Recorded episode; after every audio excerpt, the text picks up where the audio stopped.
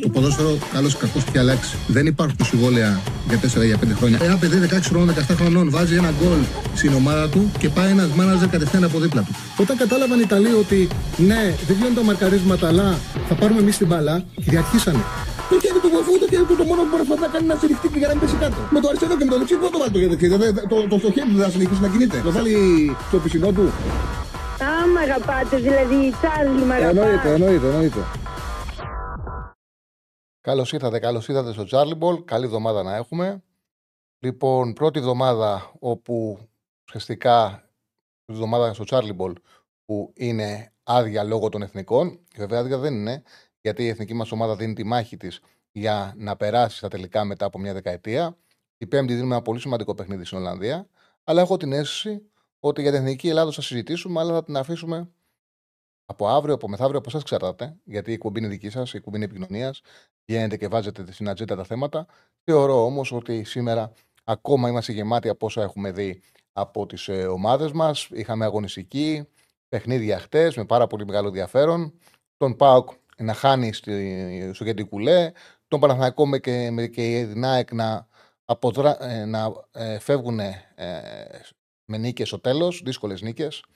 Ε, η ΑΕΚ στο Βόλο με ανατροπή, παίζοντας με 10 παίκτες για πάρα πολύ μεγάλο διάστημα. Ο Παναθηναϊκός στου Ζωσιμάδες. Ο Παναθηναϊκός έδωσε ένα παιχνίδι που μια ομάδα η οποία δεν είναι καλά, δεν είναι έτοιμη, δεν έχει ποιοτικό βάθος αλλά και νοοτροπία και δεν έχει δημιουργηθεί για να κάνει πρωταθλητισμό, δεν μπορεί να το κερδίσει. Όμω ο φετινό Παναναναϊκό έχει βάλει στοιχεία τα οποία δεν είχε τα προηγούμενα χρόνια.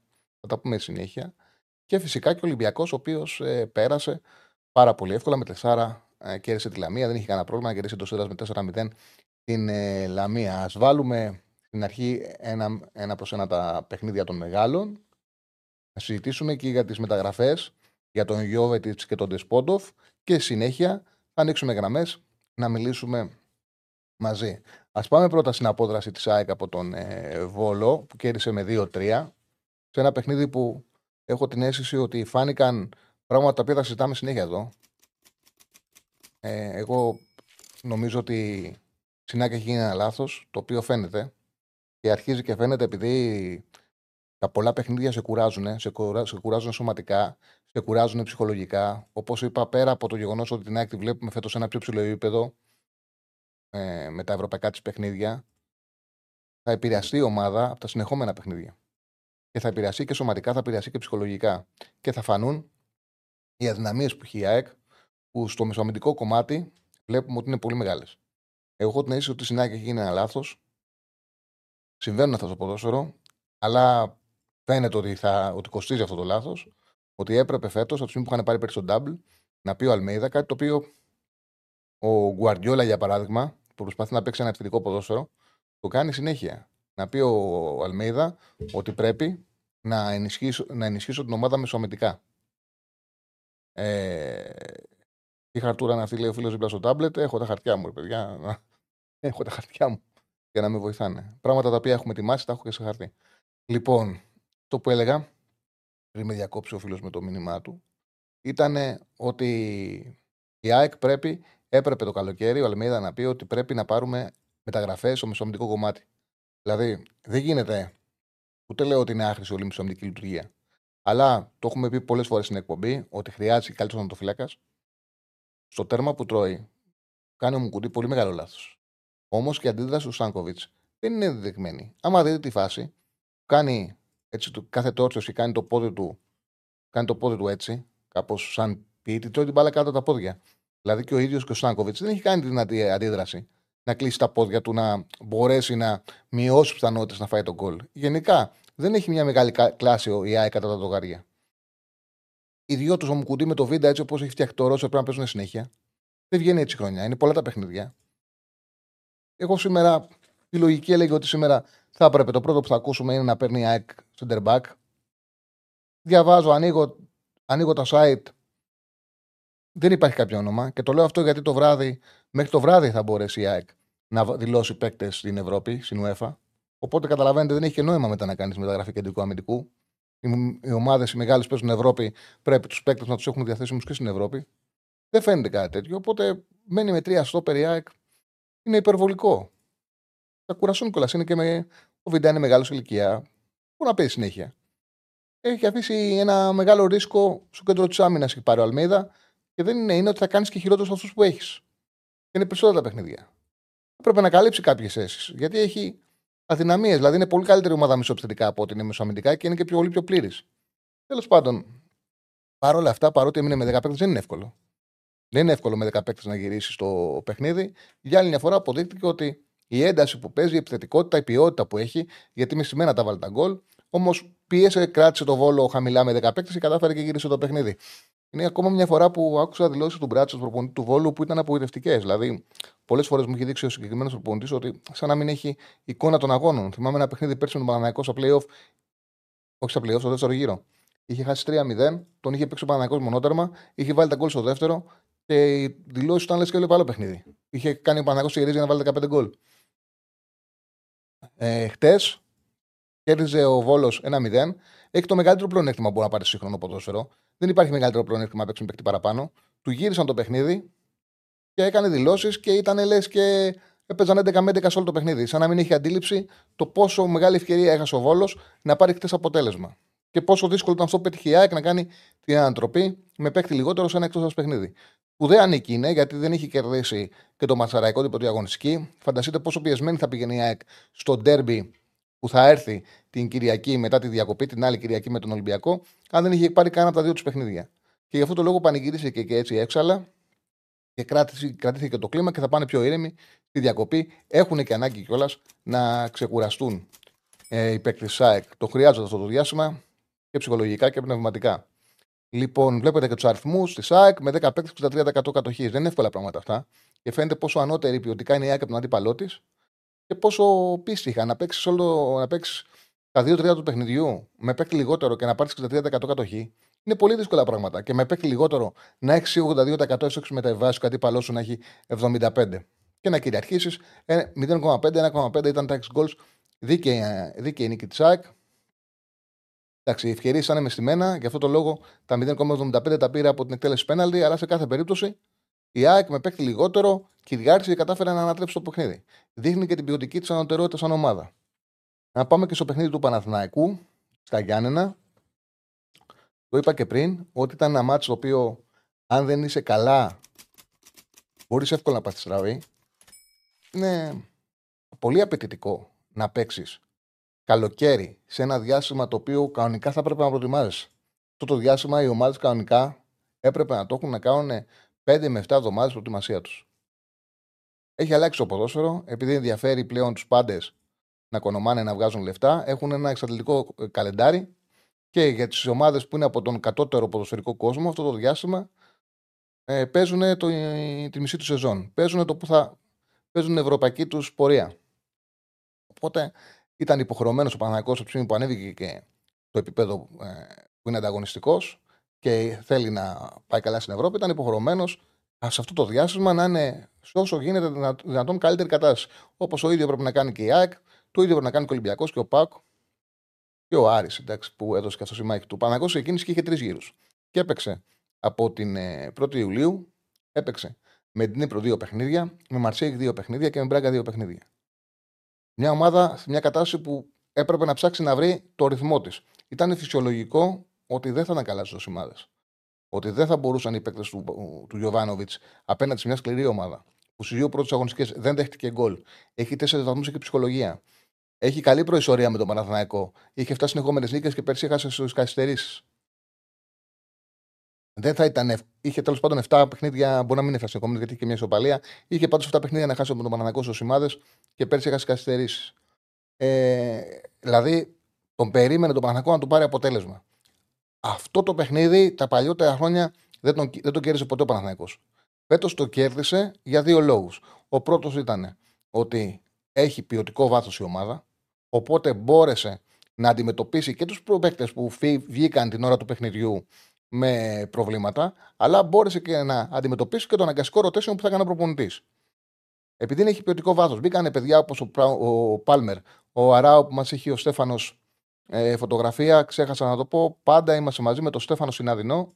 Ό,τι βλέπετε, η προσφορά του είναι απίστευτα πολύτιμη στην εκπομπή. Λοιπόν, Όπως ο Αράο που μας έβγαλε κατευθείαν τη φωτογραφία με το που πήγαμε να σκεφτούμε ότι θα μιλήσουμε για αυτόν ο Στέφανος. Ε, Όπως το γεγονός ότι μπορεί να βάλει τον Εβιλένα από τον πάγκο στο 77-78 και να, το 73 και να αλλάξει τον τρόπο που κατέθεσε στο παιχνίδι της ομάδας.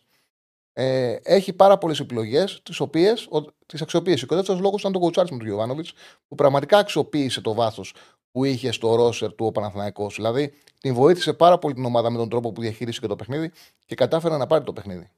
Τρεις ήταν ο λόγοι. Ο τρίτος είναι και ο Μπρινιόλη, ο οποίος εξασφαλίζει στο Παναθηναϊκό ότι τη μία-δύο ευκαιρίας του αντιπάλου θα τη σταματήσει. Έχει κάνει δύο επεμβάσεις καλές. Η μία που, κάνει, που την κάνει εύκολα, τους Σόρια στο 0-0 στο δεύτερο ημίχρονο, που βγαίνει από τα πλάγια δεξιά και τους σουτάρει ψηλά στο γάμα και το κάνει τόσο εύκολα. Πηδάει σαν. Εμένα μου θύμισε ένα γάτο όταν είχα, είχα ένα μικρό ένα γάτο. American Haircut ήταν. Είχε έρθει στο, στην πιλωτή μου και τον είχα κρατήσει. Τον είχαμε βγάλει, ε, τον είχαμε βγάλει τη τίλη. όχι, ο γούρι ήταν. Γούρι τον είχαμε βγάλει. Γούρις ήταν. Τον είχαμε βγάλει γούρι. Όταν ήταν μικρός, του πετάγαμε το μπαλάκι και, και πήδαγε και έκανε και τα χεράκια του έτσι. Πήδαγε πάνω και έκανε και τα χεράκια του έτσι ψηλά. Του κάνει ένα σούτσο γάμα. Άλλος να το φύλακα μπορούσε πάρα πολύ εύκολα να γονατίσει, να ανοίξει τα πόδια του και να το φάει πάνω στο γάμα. Αυτός έκανε μια εκτείναξη και με τα δύο του χέρια. Πάρα πολύ δύσκολη. Πολύ σπάνια τη βλέπεις. Και, και την έβγαλε την μπάλα στο γάμα και το έκανε τόσο εύκολα, τόσο απλά. Μια εκπληκτική, μια εκπληκτική επέμβαση και, και την έκανε αβίασα. Δηλαδή δεν ε, χρειάστηκε να σταθούμε σε αυτή τη φάση γιατί του ξαναλέω ένα γκολ ε, που πολύ εύκολα μπορούσε πολύ εύκολα μπορούσε να το φάνε στο φλέκαστος. Το έπιασε πάρα πολύ. Το έπιασε με, με άνεση. Σταμάτησε αυτή την ευκαιρία του Πας. Και στη συνέχεια ο Γιωβάνοβιτς πραγματικά με τις αλλαγές του κατάφερε και αξιοποίησε το ρόστερ. Δηλαδή, πέρασε τον Αράου Στόπερ. Ο Βραζιλιάνος μπορεί να παίξει εύκολα. Και στη θέση 6 του αμυντικού χαφ και στη θέση 8, και όπως έδειξε χτες, μπορεί και στο κέντρο της άμυνας να δώσει πολύ σημαντικά πράγματα στον Παναναναϊκό.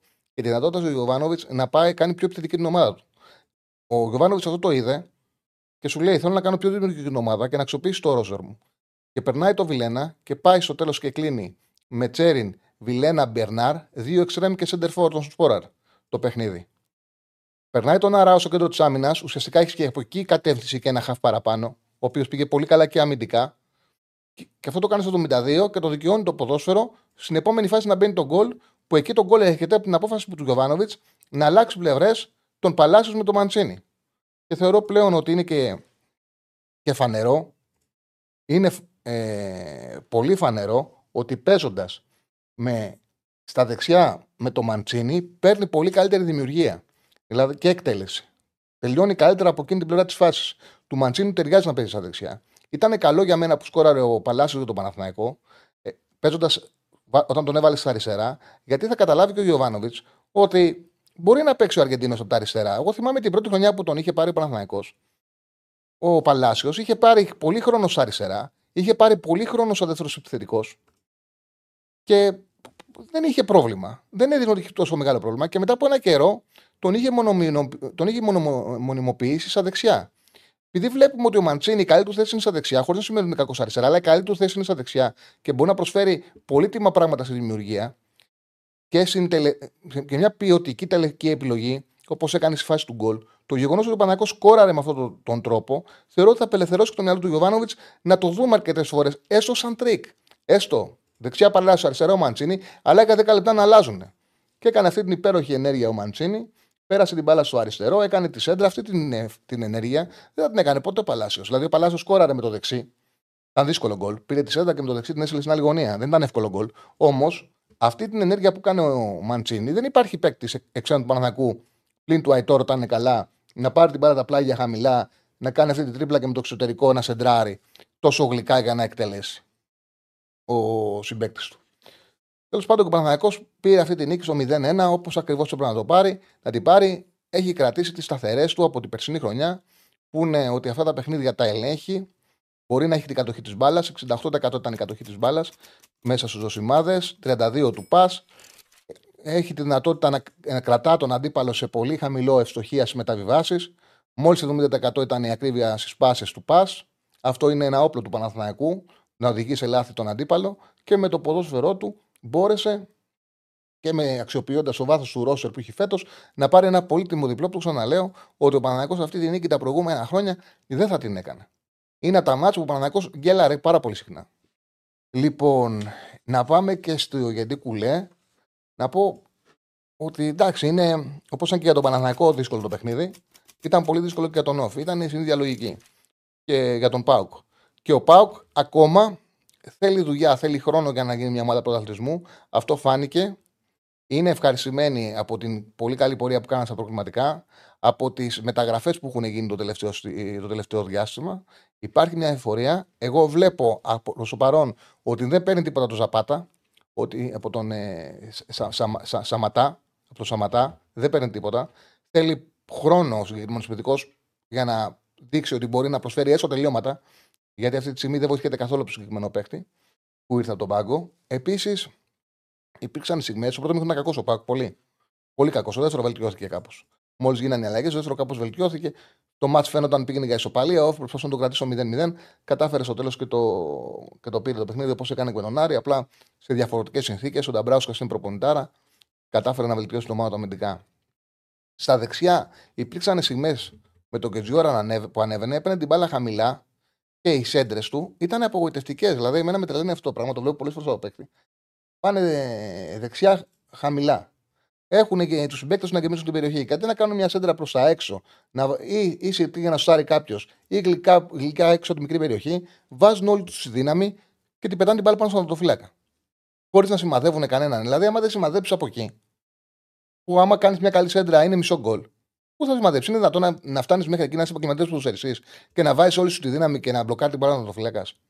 Τέλος πάντων, ο Πάοκ ε, έχει τα προβλήματά του. Ήταν διακουρασμένος. Ο προπονητής ο Λουτσέσκου το δικαιολόγησε την ομάδα του που δεν κατάφερε να πάρει το ματ. Ε, έχασε τρεις βαθμούς. Ακόμα είναι νωρίς. Τα λάθη διορθώνονται. Καλύπτονται. Ο Ολυμπιακός κέρδισε πάρα πολύ εύκολα τη Λαμία 4-0. Ε, το παιχνίδι για μένα η μόνη αξία που έχει να σχολιάσεις είναι Πρώτον, η συνέχεια που έχει ο Ολυμπιακός σαν ομάδα. Δηλαδή, βλέπουμε, συνεχίζουμε να, ε, να συζητάμε ότι αυτό το σχέδιο του 4-2-2-2 βελτιώνει τον Ολυμπιακό. Η ομάδα του Μαρτίνες προπονείται, δουλεύει καλά. Κάθε παιχνίδι είναι καλύτερο από το προηγούμενο. Και φυσικά να απολαύσει το φορτούνι και να λες: Γίνεται αυτό το παίχτη με τον καλή εθνική Ελλάδος. Γίνεται να υπάρχει προπονητής που να θεωρεί ότι αυτή η ποιότητα του συγκεκριμένου ποδοσφαιριστή δεν, ε, ε, δεν πρέπει να ε, ε, δεν έχει να δώσει τίποτα στο εθνικό μας ε, συγκρότημα. Είναι δυνατόν. Κάνει ένα εκπληκτικό παιχνίδι, σκόρα, έδωσε δύο ασεί, πέρασε, πέρασε 7 και οι πάσες. Έκανε ένα εκπληκτικό παιχνίδι ο Φορτούνης. Δηλαδή, χαιρόσου να τον, ε, να τον βλέπεις, να βλέπεις η ποιότητά του. Τέλος πάντων, ο Ολυμπιακός κέρδισε πάρα πολύ εύκολα τη Λαμία. Είναι σε μια κατάσταση που δεν ε, μπορεί να κερδίσει αυτά τα παιχνίδια χωρίς ε, να δυσκολεύεται. Παρότι η Λαμία του κάνει κάποιες φάσεις, μπορούσε να κάνει ένα γκολ, αλλά ο Ολυμπιακός δεν έχει κανένα πρόβλημα να κερδίσει με καθαρό σκορ. Πριν ανοίξουμε και τις γραμμές, να πούμε κάποια πράγματα για τις μεταγραφές που κάνει ο Ολυμπιακός και ο Πάοκ. Να ξεκινήσουμε με τον Γιώβετιτς. Ο Γιώβετιτς, εντάξει, νομίζω ότι όσοι βλέπετε ποδόσφαιρο το γνωρίζετε. Ξέρετε την αξία του, ξέρετε και τα προβλήματα τραυματισμών που έχει αντιμετωπίσει. Είναι 32 χρονών. Είναι ένας παίκτης ο οποίος η καριέρα του έχει κάνει δύο χιαστού. Ο ένας χιαστό είχε γίνει το 2011, έπαιζε στη Φιωρεντίνα. Ήταν ταλέντο, εκείνη η χρονιά τραυματίστηκε και ήταν εκτός τελείως. Όταν επέστρεψε, επανέλθε μια χαρά. Και το όνομά του το έφτιαξε μετά τον πρώτο του χιαστό. Από εκεί και πέρα άρχισε να αντιμετωπίζει πρόβλημα με θλάσεις. Το 18-19 ήταν στη Μονακό, αν δεν κάνω κάποιο σοβαρό λάθος. Ήταν, όχι, δεν κάνω λάθος, και έπαθε το δεύτερο του χιαστό. Τα δύο τελευταία χρόνια παίζει στην Χέρτα γιατί αυτό έχει σημασία, το τι κάνει τώρα. Χάνει παιχνίδια με μικρού τραυματισμούς. Όταν βρίσκεται στο γήπεδο, βοηθάει, έχει ποιότητα. Η ποιότητά του δεν την έχει χάσει. Στο χρονικό διάστημα που έπαιξε στη Χέρτα, αυτά τα δύο χρόνια, δηλαδή αυτά τα δύο χρόνια, έχασε. Πέρσι έχασε 102 ημερολογικές ημέρες. Το 21-22 έχασε 95 ημερολογικές μέρες με μικρά προβλήματα. Αυτές τις δύο σεζόν πήρε 40 παιχνίδια. Προσέξτε όμως, δεν τα έχει πάρει όλα 40 παιχνίδια σαν βασικός. Δηλαδή δεν έπαιξε. Μην φανταστεί κανένας ότι βγάζει 20 παιχνίδια το χρόνο σαν βασικός τα μισά του πρωταθλήματος για παράδειγμα. Παίρνει σκόρπια λεπτά. Έπαιρνε σκόρπια λεπτά. Έπαιρνε στο ένα μάτι 30, στο άλλο 60, στο άλλο 40. Τα παίρνει έτσι. Έπαιξε αυτά τα δύο χρόνια, έπαιξε 2.235 λεπτά. Έβαλε 11 γκολ, 4 ασίε. Όταν τον βλέπεις, όσο μπορεί να παίξει, η ποιότητα, η ποιότητα του δεν φεύγει. Είναι ένας παίκτης πολύ ποιοτικός. Αν μπορέσει ο Ολυμπιακός να του κάνει μια καλή διαχείριση που είναι πιο χαμηλή ένταση και ρυθμό του πρωτάθλημα, θα δούμε ωραία πράγματα του Γιώβετ. Πραγματικά θα δούμε. Ε...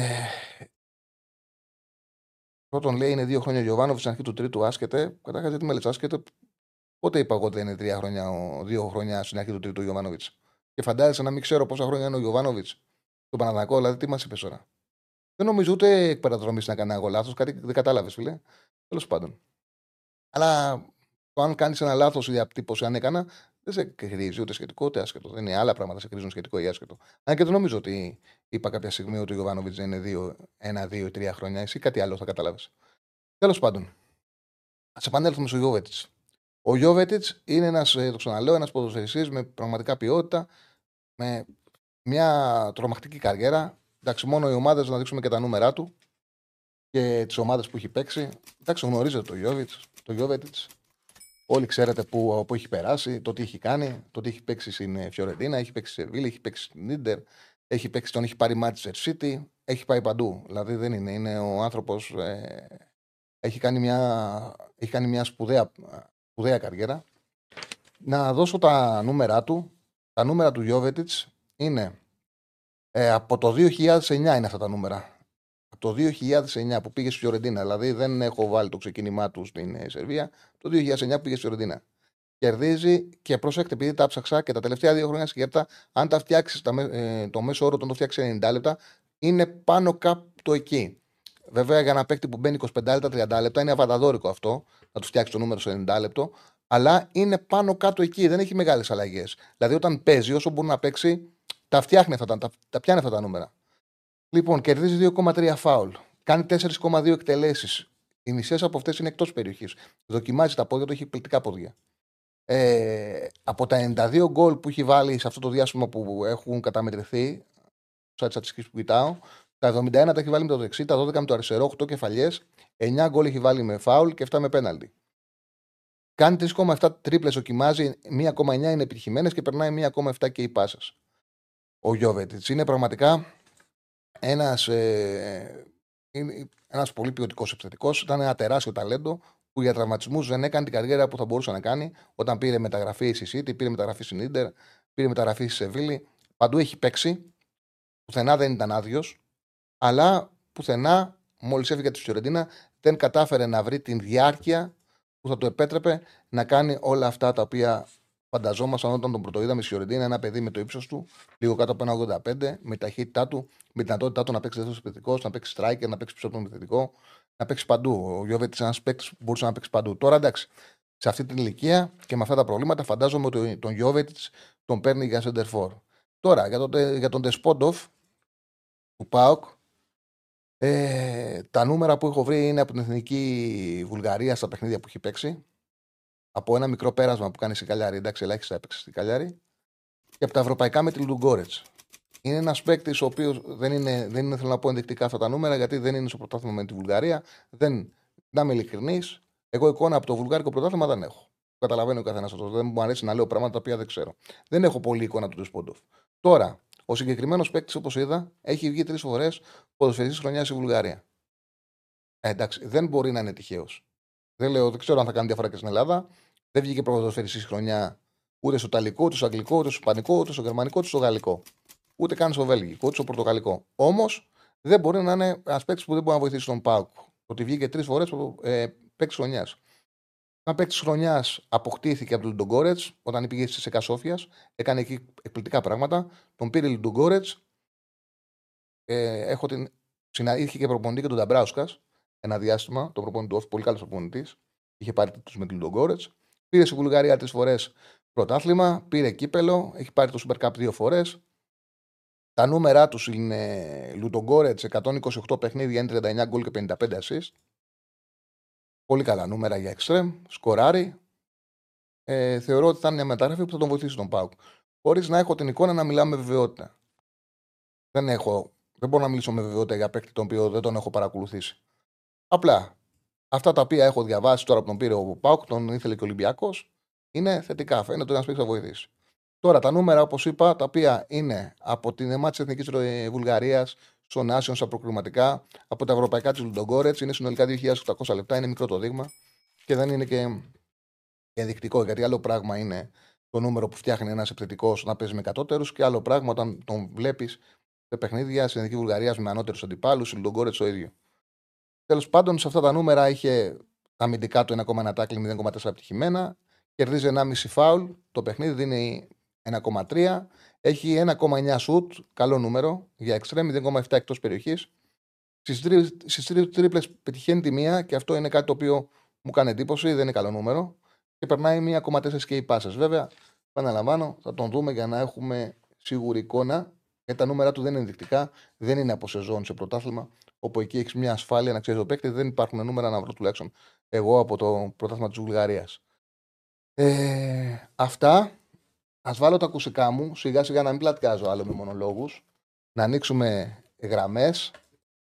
Το 210 20 210 22 05 444. Παναλαμβάνω 210 22 05 444. Λοιπόν, έχουμε κανένα μια γραμμή; Ναι.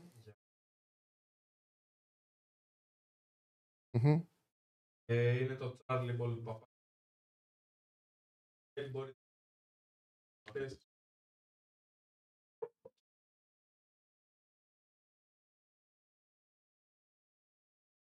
Πολύ ωραία. Από ό,τι άκουσα μπήκανε γραμμές, οπότε να βγάλουμε κόσμο.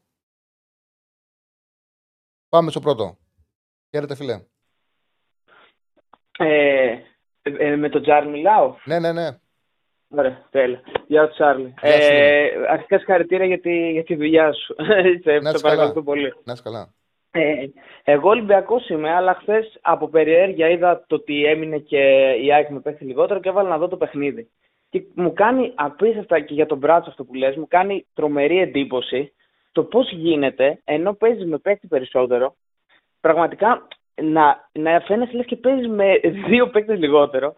Και αυτό είναι το κομμάτι ότι πώς γίνεται η έκτη ομάδα του ελληνικού πρωταθλήματος να είναι τόσο χάλια. Δηλαδή, του έβλεπε πάθατε να αντάλλαγαν. Είναι όντως τόσο χάλια. Και δηλαδή, βγαίνει, και βγαίνει ο προπονητής, αυτό με με τρελάνε. Και με αυτή την εικόνα ναι. ήταν πολύ ευχαριστημένος. Εμένα μου, μου έχει ξαναδεί αυτό με τον Μπράτσο, το ξαναλέω, μου κάνει τρομερή εντύπωση. Ξηλιοφόρο έπαιζε ο Παναγάκο, είχε κερδίσει 2-0, ήταν στο δεύτερο γύρο. Το σκόρ ήταν, έπρεπε να είναι 7-0. Δηλαδή κάθε λεπτό ο Παναγάκο ήταν το, το πιο παραγωγικό παιχνίδι που έκανε πέρσι. Δεν τα βάλει στο πρώτο μήνυμα και τα βάλει στο δεύτερο. Ε, και βγαίνει στο τέλος ο Μπράτσο και κάνει κάτι δηλώσεις. Ήμασταν άτυχοι. Τι άλλο μα βλέπει. Εχθέ πάλι με 10 παίκτες. Όπως το λες εσύ. Ήταν ρε παιδί μου, λες και παίζαν ομάδες από διαφορετική κατηγορία. Να κερδίσει ένα μηδέν στο γήπεδο σου. Να παίζει ο αντίπαλος με παίκτη λιγότερο. Και να μοιάζει ότι παίζει με 9. Και να είσαι μετά στο τέλος ευχαριστημένο. Ξέρω. Δεν ξέρω, πραγματικά. Δεν ξέρω. Αυτό, αυτό. Και, και, και, το δεύτερο γκολ, και το δεύτερο γκολ, δηλαδή κατα, από σπόντα ήταν, δεν είναι ότι έγινε καμιά σοβαρή επίθεση ενώ του γκολου. Και μου κάνει τρομερή εντύπωση. Δηλαδή, είναι, είναι το, το μυαλό σου, θέλοντας και μη, τρέχει σε ακόμα πιο. είτε, είτε αποδέξει ότι το πρωτάθλημά σου είναι τέρμα τελειωμένο, είτε λες ότι κάτι βρωμοκοπάει εδώ, ρε φίλε. Δεν μπορεί τώρα να παίζουν έτσι αυτοί οι παίχτε. Δηλαδή, και πληρώνονται είναι επαγγελματίε παίχτε, ρε φίλε. Με τρελαίνει αυτό. Mm-hmm. Αυτό, αυτό ήθελα να μοιραστώ. Τη σκέψη μου ότι τι πρωτάθλημα έχουμε. Γιατί θέλω να σκέφτομαι ρομαντικά, δεν θέλω να σκέφτομαι ύπουλα. Πολύ σωστά, έχεις δίκιο, ρε φίλε. Έτσι είναι. έτσι είναι. Κάτι άλλο; Όχι, τίποτα άλλο. Να είσαι καλά, Τσάρλι, καλή συνέχεια. Σε ευχαριστώ πολύ. Λοιπόν, να θυμίσουμε επίσης ότι σήμερα έκανε πρεμιέρα εκπομπή Μουτσάτσος με τον Ηρακλή Αντίπα και τον Διονύση Δεσίλα. Πολύ ωραία εκπομπή. Πλέον γνωρίζετε στο κανάλι μας στο YouTube κάθε μέρα, κάθε μέρα έχουμε τρεις εκπομπές ζωντανές. Τα παιδιά θα είναι 12 με 2, δεν είναι μόνα τους. Έχουν ε, τους ρεπόρτερ από όλες τις ομάδες για να σας βάζουν στην καθημερινότητα. Έχουν το δικό τους τρόπο. Πραγματικά είναι πολύ ωραία εκπομπή. Ε, Δευτέρα ως Παρασκευή 12 με 2. Μετά από εμάς στις 8 η ώρα το ξέρετε ραγκάτσις και βέβαια γνωρίζετε πολύ καλά ότι μετά από όλα τα μεγάλα γεγονότα και ο Θοδωρής ο Ρίγανης με τον ε, Σαββίδη, τον Εσωτέλη είναι μαζί σας με τον Κώστα Κατσουράνη τις βραδιές ε, με, το ποδόσφαιρο, με ποδόσφαιρο Είχαν και αυτή την εντυπωσιακή συνεργασία με τον ε, Μπόγρη. Πραγματικά ήταν πάρα πολύ ωραία για το, για το, το μπάσκετ. Δεν ξέρω αν θα κάνουν άλλη εκπομπή. Νομίζω ότι μπορούν να κάνουν σαν τελικά. Δεν... Είχα ακούσει κάτι, έχει πάρει τα αυτή μου, δεν είμαι σίγουρος όμως, μην πω κάτι το οποίο είναι λάθος. Εκπληκτικέ αναλύσεις του Μπόγρη, πέρα το ότι, πλα- πραγματικά πέρα το ότι είναι ένας ε, εκπληκτικό performer, Πα ήταν πολύ καλή στι μπασκετικές και εύστοχες μπασκετικές σου αναλύσεις. Πολύ εύστοχες. Εμένα μου έκανε τρομερή εντύπωση το πόσο μεγάλο ταλέντο έχει και ε, ενόραση στα παιχνίδια και γνώση. Και ε, το- του βγαίνει αβίαστα. Λοιπόν, όπως λοιπόν, όπως καταλαβαίνετε, εδώ είμαστε σαν να πλέον να έχετε ένα αθλητικό κανάλι όπου έχει μόνιμα live πρόγραμμα. Ξεκινάει από τις 12 από την εκπομπή μου Τσάτσο, Ηρακλή Αντίπα και του Διονύση Δεσίλα και συνεχίζεται, ε, και συνεχίζεται με ουσιαστικά έχουμε κάθε μέρα μόνιμα, μόνιμα 6 ώρες ζωντανό πρόγραμμα και υπάρχουν και μέρες που έχουμε και 8 και 10 χαμός. Χαμός. Οπότε κάντε subscribe, εγγραφή, πατήστε και το κουδουνάκι, κάντε like και στην εκπομπή μου, κάντε και like στην εκπομπή, μην το ξεχνάτε αυτό. Το χρειαζόμαστε, είναι πολύ σημαντική βοήθεια για μας και για να συμμετέχετε και στις εκπομπές. Λοιπόν, ε, βασική επιθετική τετράδα του Ολυμπιακού, λέει ο φίλος, Φορτούνης, ε, Μασούρας ε, και ποιος άλλος, τι ποιος άλλος. Ελκαμπή, Μασούρας, Φορτούνης και. Και ο Μπιέλ είναι ο τετάρτο καλύτερος αυτή τη στιγμή. Με αυτού του τέσσερις πάει καλά στο 4-2-2-2. Θα πάρει και κάποια παιχνίδια και ο Γιώβερτ. Πάμε στον επόμενο φίλο. Χαίρετε. Έλα, φίλε. Έλα, Τσάρλι, Θανάση. Έλα, Θανάση, τι κάνεις; Αριανάρα. Καλά, εσύ. Αριανάρα. Καλά, καλά. Για πες. Τι είδες από το Εντάξει. Μάτζιο, τι είδες, για πες. Ε, εντάξει, ακόμα δεν μπορώ να πω ότι είδα κάτι από το Μάτζιο. Ήταν ένα μάτς τώρα το ένστικτο της επιβίωσης. Αυτό Πάντως, πιστεύω. πάντως ο coach έχει καταλάβει ότι έχει πρόβλημα. Δεν είναι- δεν είναι. Το είπε. Πέντε μεταγραφές είπε. Ξέρεις τι συμβαίνει. Είναι μεγάλη απόσταση αυτού που άφησε με αυτό που παραλαμβάνει. Αυτό που λέγαμε. Μεγάλη απόσταση. Άφησε καλή ομάδα ο Μάτσιος. Αυτό που έχει γίνει Αυτό σε που 15 λέγαμε. μήνες τεράστιο. Ναι, ναι. Ε, είναι ότι δεν βρήκε μια ομάδα που δεν του ταιριάζει έτσι ξεκάθαρα. Και όταν λέει θέλει, σημαίνει θέλει τη μισή εντεκάδα. Στην κυριολεξία. Αλλά εντάξει, ο Μωρόν φαίνεται καλός παίκτης. Εγώ έχω την εντύπωση ότι ο Μωρόν, μπράβο, καλά που κάνεις και το λες, ξέρει πολύ καλά τη θέση του επιθετικού. Έχει σουτ και εκτός περιοχής. Μέση περιοχή έχει πολύ, ωραί, πολύ ήρεμα τελειώματα. Αλλά το πλασέ που κάνει δεν είναι δύσκολο. Αν το κάνει πάρα πολύ εύκολα, πάρα πολύ εύκολα και σωστά. Ναι, ε, ναι. Στο πρώτο γκολ η κεφαλιά assist που δίνει είναι η πιο σωστή επιλογή. Ε, αυτό που του λείπει, όχι αυτό που έχει, δεν σε αυτή τη φωτογραφία. Και φέρε στο μυαλό σου, δεν ξέρω αν έχεις εικόνα, έχεις ανοιχτό το λάπτοπ, η τηλεόραση. Τη βλέπεις, Έχω, ναι. Για Δες, να- φω- δες τη φωτογραφία που είχε ανεβάσει ο Ναι, Στέφανος, ναι, πώς ναι. είναι ο Μωρόν. Σε σχέση με τον παίκτη που είχε ο Άρης τώρα, μόνο από την εικόνα, είναι 4-5 κιλά κάτω λίπους ο παίκτης της Μπέτης. 4-5 Ναι. κιλά λίπους. Είναι φανερά πιο παχύς από ό,τι πρέπει ο ευθυντικό. Τα κιλά, παιδιά, εγώ έχω τέτοιο. Ο παίκτης πρέπει να είναι, ο αθλητής πρέπει να είναι σε άριστη ατομική κατάσταση. Τον φέρουν πίσω τα κιλά. Αυτός ο ποδοσφαιριστής, αν πάει ο Μωρόν, αν τον φέρει ο Μάτζος σε αυτή την κατάσταση, θα είναι ένας επιθετικός που θα κάνει διαφορά στο ελληνικό πρωτάθλημα. Η, η εικόνα που έχει τώρα έχει ταβάνι. Και το πιο πιθανό είναι να βγάλει και θλάσεις. Αν δεν φέρει τον εαυτό του σε σωστό ατομικό Ναι. επίπεδο. Φε- Η ποιότητα φαίνεται πάντως. Ναι. Η ποιότητα φαίνεται. Ε, εντάξει, πρέπει να περιμένουμε τώρα για να, το Μάτζικο κλπ. Ε, και για τη Λίβερπουλ ήθελα να σου πω. Δεν ξέρω αν είδες καθόλου το μάτς. Ναι, ναι, το είδα, το είδα. Έχω πάθει πλάκα με το Σομποσλάι. Δηλαδή Καλά. είναι τρομερός παίκτης. Τρομερός. Α- Και άσε είχε το- φανεί από τα προηγούμενα μάτς. Εγώ έχω σκάσει που δεν τον έχω πάρει στο φάνταση. έχω σκάσει, έχω Ναι, σκάσει. ναι. Και δεν ξέρω Και τι να γιατί- διώξω τώρα. Πάει σε τελικές full δηλαδή και γκολ θα βάλει και άλλα και assist. Είναι τρομερός παίκτης. Ήταν καλή η Λίβερπουλ πάντως.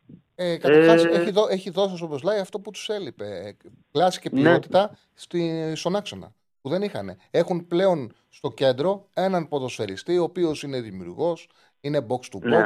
σουτάρει, από, σουτάρει απ' έξω την περιοχή, ε, βοηθάει τους συμπαίκτες του με κάθετες πάσες να μπουν στην περιοχή. Βάζει μια ποιότητα η οποία δεν υπήρχε και έλειπε πάρα πολύ από τη Λίβερπουλ. Δηλαδή είναι τεράστια μεταγραφή ο συγκεκριμένος. Ναι.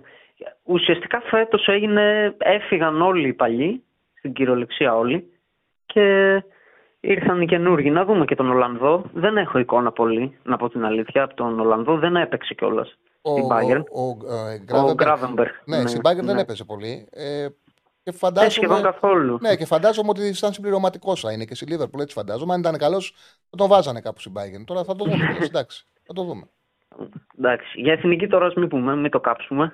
Γιατί έχει πολλή κουβέντα για τις ε, κλήσεις. Οπότε ας το πούμε τις επόμενες Αυτή μέρες. την κρατάω κάβα γιατί τώρα όλοι οι οπαδοί έχουν κάτι στο μυαλό τους να συζητήσουν. Να το, Ναι. να το κάνουν από εμπειρία, να το κάνουν σήμερα, να το κάνουν και αύριο. Μετά Τετάρτη θα κουραστούν. Και εκεί θα βάλουμε την εθνική, όπου εκεί έχει πολύ ενδιαφέρον συζήτηση. Πάντα Πάρα η πολύ. εθνική φέρνει γκρίνια. Πάντα οι επιλογές των προπονητών φέρνει γκρίνια. Απλά ο Πογέτη χωρίς λόγο έδωσε φαΐ στον κόσμο και δυστυχώς έδωσε και το δικαίωμα στον οπαδό που θέλει να δει το Κωνσταντέγια, που θέλει να δει το Βογιανίδη, που θέλει να δει το Φορτούνι, να έχει δίκιο. Δηλαδή του Είναι έδωσε. κρίμα, ναι. Ναι, ναι. Και δεν χρειαζόταν αυτό. Αλλά θα τα πούμε αυτά από φαντάζομαι από Τετάρτη ή Και- από αύριο. Ναι, ναι. Και το χειρότερο είναι έγινε σε μια περίοδο που η εθνική την αγάπησε ξανά ο κόσμος. Πολύ κρίμα αυτό που έγινε. Πολύ κρίμα.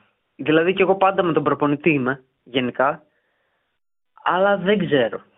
Ήταν πολύ περίεργο. Εντάξει, ας τα πούμε τις επόμενες μέρες. Ευχαριστώ, Θανάση μου, σε ευχαριστώ πάρα πολύ. Έγινε. Άντε πάει. Όπω είδες στην ΑΕΚ, αθλητικά σε φυσική κατάσταση; Η ΑΕΚ από πλευράς τρεξιμάτων είναι καλά. Δεν είναι εκεί το πρόβλημά της. Δεν είναι, τουλάχιστον για τα δεδομένα του ελληνικού ποδοσφαίρου. Και γι' αυτό το λόγο φάνηκε, αν δεν είσαι καλά και μείνεις με παίκτη παραπάνω, δεν μπορείς να γυρίσεις αποτέλεσμα. Και δεν μπορείς να αντέξεις και το γυρνάς. Σε σοφαρίζει να αντέξεις και στο τέλος θα τους βάλεις στο τέρμα. Πάει να πει ότι είσαι καλά. Δεν γίνεται όμως, ρε παιδιά, τόσα παιχνίδια το ένα μετά το άλλο. Το ένα μετά το άλλο να δέχεσαι πρώτος γκολ και όχι να δέχεσαι, να χαρίζεις γκολ στον αντίπαλο. Δηλαδή είναι και θέμα συγκέντρωσης. Είναι θέμα ότι. Είναι και θέμα και αδυναμιών, αλλά και συγκέντρωσης. Είναι πρόβλημα. Δηλαδή, δημιουργεί στην- ε, η ίδια η ομάδα, δημιουργεί στον εαυτό τη ένα πρόβλημα και μια ανάγκη να πρέπει να ανέβει ένα βουνό. Πάμε στον επόμενο. Η ίδια η ομάδα δημιουργεί στον εαυτό τη ένα πρόβλημα και μια Φίλε, κλείσε το YouTube. Έλα, φίλε μου. Γεια σου Τσάρλι. Γεια σου, φίλε. Από Καβάλα τηλεφωνώ. Γιώργος λέγομαι. Γεια σου, Γιώργο. Αγγλής είμαι. Τα ακούμε. Τι λέει, συγχαρητήρια για την καινούργια εκπομπή καταρχάς. Ευχαριστώ Μας πολύ. κάνει παρέα τα απογεύματα. Ευχαριστώ πολύ. Πολύ ωραία εκπομπή, φίλε. Ήθελα να μιλήσουμε για την ΑΕΚ. Πώς την βλέπεις φέτος; Πώς Εσύ τα πες βλέπεις τα μας, εγώ πράγματα; τα λέω συνέχεια. Θεωρώ ότι έχει γίνει ένα μεγάλο λάθος από τον Αλμέιδα. Πολύ μεγάλο λάθος. Τον έχω για σπουδαίο προπονητή. Αλλά δεν υπάρχει ο τέλειος προπονητής. Θεωρώ ότι έτσι όπως βλέπουμε τα πράγματα, έπρεπε στο ξεκίνημα της προετοιμασίας να πει. Γιατί θεωρώ ότι είχε, έχει κερδίσει ο ίδιος τα θέλω του να γίνονται πράξη. Ότι θέλω ενίσχυση μεσοαμυντικά. Θέλω καλύτερο ατοφύλακα, θέλω καλύτερο αμυντικό, θέλω κάποιον καλύτερο ακραίο μπακ, θέλω κάποιον καλύτερο αμυντικό χαφ. Δεν λέω να τους πάρει όλους, αλλά να βάλει κάποιους βάσεις να πάρει δύο καλούς. Γιατί δύο καλοί σου λύνουν και άλλα προβλήματα. Ένας καλός ονατοφύλακα σου διορθώνει αδυναμίες στην άμυνα. Ένας καλός στόπερ σου διορθώνει αδυναμίε στα άκρα. Θεωρώ ότι έπρεπε να γίνουν κάποιες μεταγραφές καλές εκεί που δεν έχουν γίνει και φαντάζομαι ότι τα πολλά παιχνίδια θα κάνουν την ΑΕΚ να το πληρώσει. Ήδη φαίνεται ότι ήθελε ενίσχυση εκεί που δεν έχει έρθει. Εγώ, να σου πω την αλήθεια, δεν μπορώ να καταλάβω για ποιο λόγο δόθηκε τόσο ενίσχυση στην επίθεση. Ας πούμε, πήρε Πιζάρο, πήρε Πόνσε, πήρε... Δηλαδή, ενώ είχε λύσεις μεσοεπιθετικά, για ποιο λόγο να μην πάρει, ξέρω εγώ, να μην κοιτάξει από την αρχή του καλοκαιριού κάποιον στόπερ; Αυτό δεν μπορώ να καταλάβω. Ενώ ήταν... α, Ενώ είχε θέμα εκεί, ρε παιδί μου. Δεν έχει ένα τρίτο ή τέταρτο αμυντικό αξιόπιστο τώρα που παίζεις και Ευρώπη, ρε παιδί μου. Δεν έχεις. Θε ενίσχυση. Και στα μπακ θες ενίσχυση. Εγώ ε, αυτό δεν μπορώ να καταλάβω. Για ποιο λόγο δεν πήρα από την αρχή στόπερ, ας πούμε, και μπακ.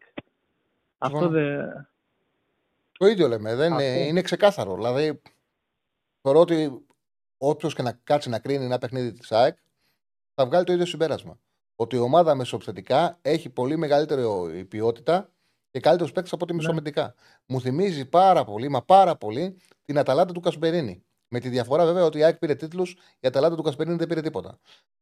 Η Αταλάντα των πρώτων χρόνων που είχε μπροστά Ζαπάτα, Ήλιση του Μουριέλ, που είχε ομαδάρα, Ντερούν από πίσω Ναι. και μεσοαμυντικά δεν είχε τίποτα.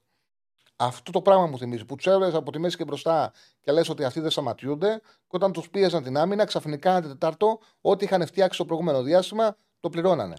Βέβαια, το ξαναλέω ότι η Αταλάντα στην Ιταλία δεν πήρε τίποτα, η ΑΕΚ πήρε double. εντάξει, διαφορετικά πρωταθλήματα. Η Άκη είχε μόνο το πρωτάθλημα να ασχοληθεί και το κύπελο, ας πούμε, πέρσι, έτσι. Μμμ. Βλέπεις τώρα ότι ούτε το pressing το περσινό κάνει. Δεν ξέρω για ποιο λόγο δεν το κάνει φέτος στα παιχνίδια. Όχι στα ευρωπαϊκά. Ακόμη και, ας πούμε, Εντάξει, Η με ομάδα, τον Πανσεριακό έδειξε μια... η- με τον Πανσεραϊκό, ξέρω, με τον ακούω. Πανσεραϊκό κρίνησε το αποτέλεσμα. Τους τσάκισε. Ο Πανσεραϊκός που είναι καλή ομάδα, καλή ομάδα, είχε Ναι. 45% ευστοχίας στι μεταβιβάσει.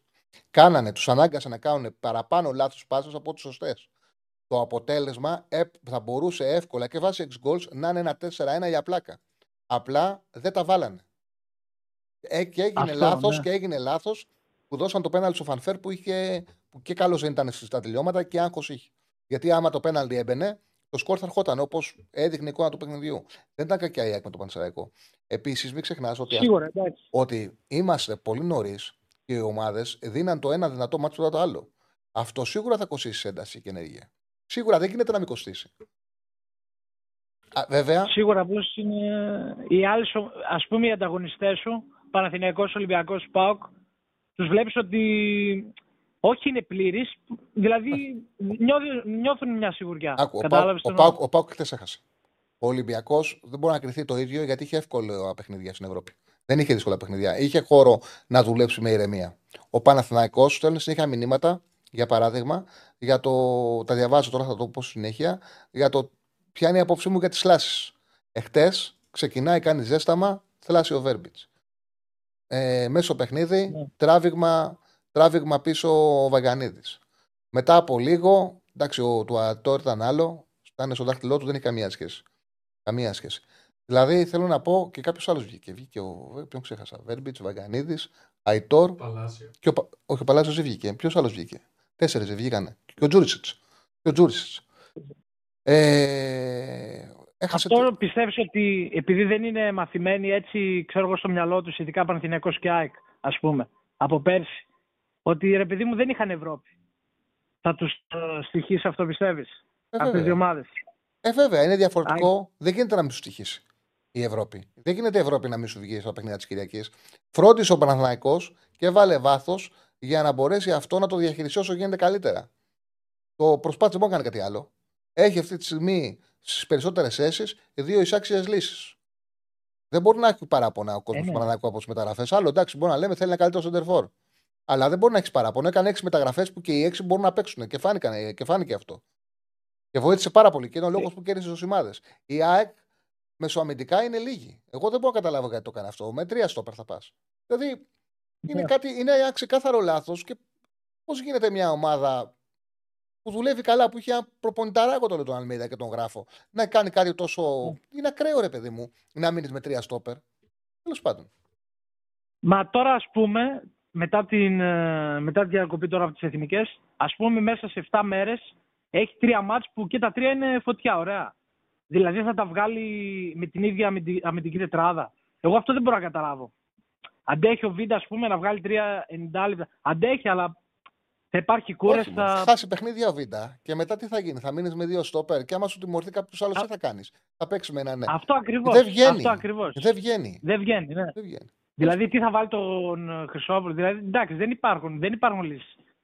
Δεν υπάρχουν λύσεις και εκεί δεν ξέρω... η ΑΕΚ- Νομίζω ότι θα αναγκαστεί, ψάχνει να... τώρα- θα θα αναγκαστεί να γυρίσει κεντρικό αμυντικό το Γιόνσον.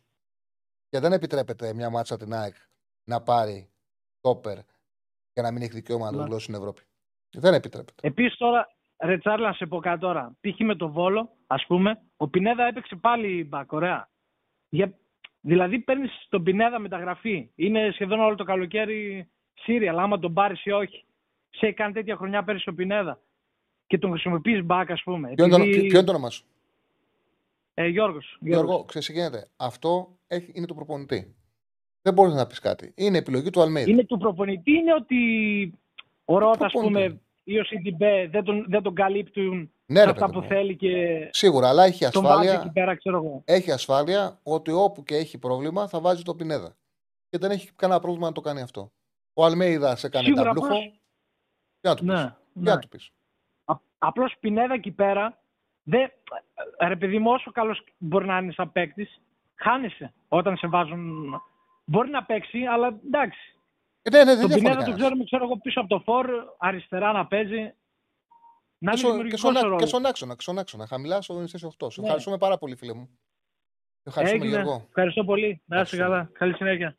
Γεια σου, φίλε. Λοιπόν, κάποιο έγραφε αν θέλει δεξιμπάκ ο Παναναναϊκό. Κοιτάξτε να δείτε. Εγώ δεν θα έπαιρνα δεξιμπάκ. Και θα σας πω το λόγο που δεν θα έπαιρνα δεξιμπάκ.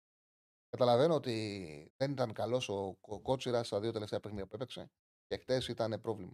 Δηλαδή έλεπε στην υπόλοιπη ομάδα και είχε πολύ μεγάλη διαφορά. Ο Κότσιρα είναι μια πραγματικότητα. Παρότι εγώ δεν θεωρώ ότι αν αυτός ο μέσο όρος σου κόβει σε εικόνα του. Καταλαβαίνω. Γιατί πιστεύω ότι πρέπει να πάρει δεξιμπάκ ο Παναναναϊκό. Ο Παναναναϊκό έχει ένα πολύ μεγάλο ταλέντο. Και έχει δείξει ο Βαγανίδης ότι αν αφ- του αφήσεις τον χώρο του βασικού δεξιού μπακ, ε, θα χτίσει την καριέρα του, θα έχει μια υπέροχη χρονιά, θα αναγκάσει και το Πογέτ να τον καλέσει στην εθνική κάποια στιγμή. Ωραία. Και ο ίδιος θα ανεβάσει το επίπεδο του και ε, του εαυτού του και της ομάδας. Το έδειξε αυτό, ήταν εκπληκτικός. Στο πιο υψηλό επίπεδο έπαιξε με Μαρσέγ, με την Μπράγκα, ήταν εκπληκτικός. Αντιμετώπισε πολύ καλά εξτρεμ και ταξιδετόρωσε και αμυντικά τους δημιούργησε πολύ, ε, πάρα πολλά προβλήματα. Τι θα γίνει τώρα; Δεν μπορείς να βγεις στην αγορά και να πεις: Πάω να πάρω ένα δεξιμπάκα από το εξωτερικό, ο οποίος να είναι μετριούλης, για να μην του πάρει τη θέση. Δηλαδή, ο Παναναναϊκό, αν πάει να πάρει δεξιμπάκ, θα πει: Πάει να πάρει καλό, καλό δεξιμπάκ, γιατί για να κάτσει ο μικρός ο πάγκο. Είναι σωστό να πάρει ξένο δεξιμπάκ, να έχει τέτοιο ταλέντο και να του πούνε γίνε δεύτερος. Ή μπορεί μια ομάδα σαν τον Παναναναϊκό να βγει στην αγορά και να πει: Δεν θέλω μόνο να πάρω καλό, να πάρω κάνα με τριάτζα για να παίζει και ο Βαγανίδη. Δηλαδή να πας να πάρεις μέτριο. Οπότε έχει έναν Έλληνα, ο οποίος δεν είναι για πέταμα, δεν ήταν καλός στα τελευταία δύο παιχνίδια. Πρόβλημα ήταν να δεν είναι για πέταμα, δεν είναι αυτό το μεσόρο του. Είναι κατώτερος ποιοτικά από αυτόν που θα έπρεπε να έχει ο Παναγιακό στη θέση, αλλά είναι για δεύτερος. Για δεύτερος ο Κότσιρας είναι μια χαρά. Αυτός ο μήνας που θα λείψει, γιατί έχει θλάσει από 4 έως 6 εβδομάδες λένε, τώρα οι δύο θα χαθούν, ένας μήνας θα, χάσει ο, θα, χάσει ο, θα χαθεί από τον Βαγανίδη, τον πάρει ο Κότσιρας, θα πάρει αυτά τα παιχνίδια του, θα τη βγάλει ο Παναγιακό. Δεν χρειάζεται. Δεν χρειάζεται να πάρει εκεί μετά. Λοιπόν, ε, όσο αφορά την εθνική, για την εθνική παιδιά, ας το αφήσουμε σήμερα γιατί θα φάμε εθνική πάρα πολλές μέρες. Θα μιλήσουμε πολλές μέρες για την εθνική. Έχει φαγητό πολύ η κουβέντα. Ε, είναι ωραίο το μάτι τη Πέμπτη με την Ολλανδία. Θα σας κάνουμε μια υπομονή σήμερα. Να πω ότι μας παρακολουθούν 2.000 άτομα και σας ευχαριστούμε πάρα πολύ γι' αυτό. Κάντε like, κάντε subscribe, κάντε like για να βοηθήσετε την εκπομπή, κάντε subscribe για να βοηθήσετε και τους εαυτούς σας να παίρνετε ειδοποιήσεις. Πατάτε και το κουδουνάκι για να μπορέσετε να γράφετε και στα live chat. Να μην ξεχνάτε ότι το πρόγραμμα μας ξεκινά από τις 12 Διονύσης Δεσίλας με Ηρακλή Αντίπα έχουν εκπομπή και τελειώνει όταν δεν έχουμε αγωνιστική δράση. Την εκπομπή του Ραγκάτσι στις 8 όταν έχουμε αγωνιστική δράση και πιο αργά. Θα ξέρετε πλέον τα υπόλοιπα. Λοιπόν, πάμε στον επόμενο φίλο. Χαίρετε. Καλησπέρα. Καλησπέρα, καλησπέρα. Καλησπέρα, Τσάρλι. Ε, Γιώργος λέγομαι, Ολυμπιακός. Ε, καταρχήν, ε, πριν να ξεκινήσουμε, ήθελα να σου πω, ε, σε ευχαριστώ πάρα πολύ. Ε, όταν έγραφες, έμπαινα στο site μετά από κάθε αγωνιστική αποκλειστικά και μόνο για να δω την ανάλυση σου. Οπότε, ήθελα να το πω αυτό. Το αφήνουμε Ευχαριστώ και πάρα μπράβο πολύ, στην φίλε. Πεταρά. Ευχαριστώ πολύ. Ε, Εγώ. Λοιπόν, ε, καταρχήν, εντάξει, ε, συμφωνώ ε, με αυτό το οποίο ανέφερες στην αρχή. Δυστυχώς δεν μπόρεσα να παρακολουθήσω όλη την εκπομπή.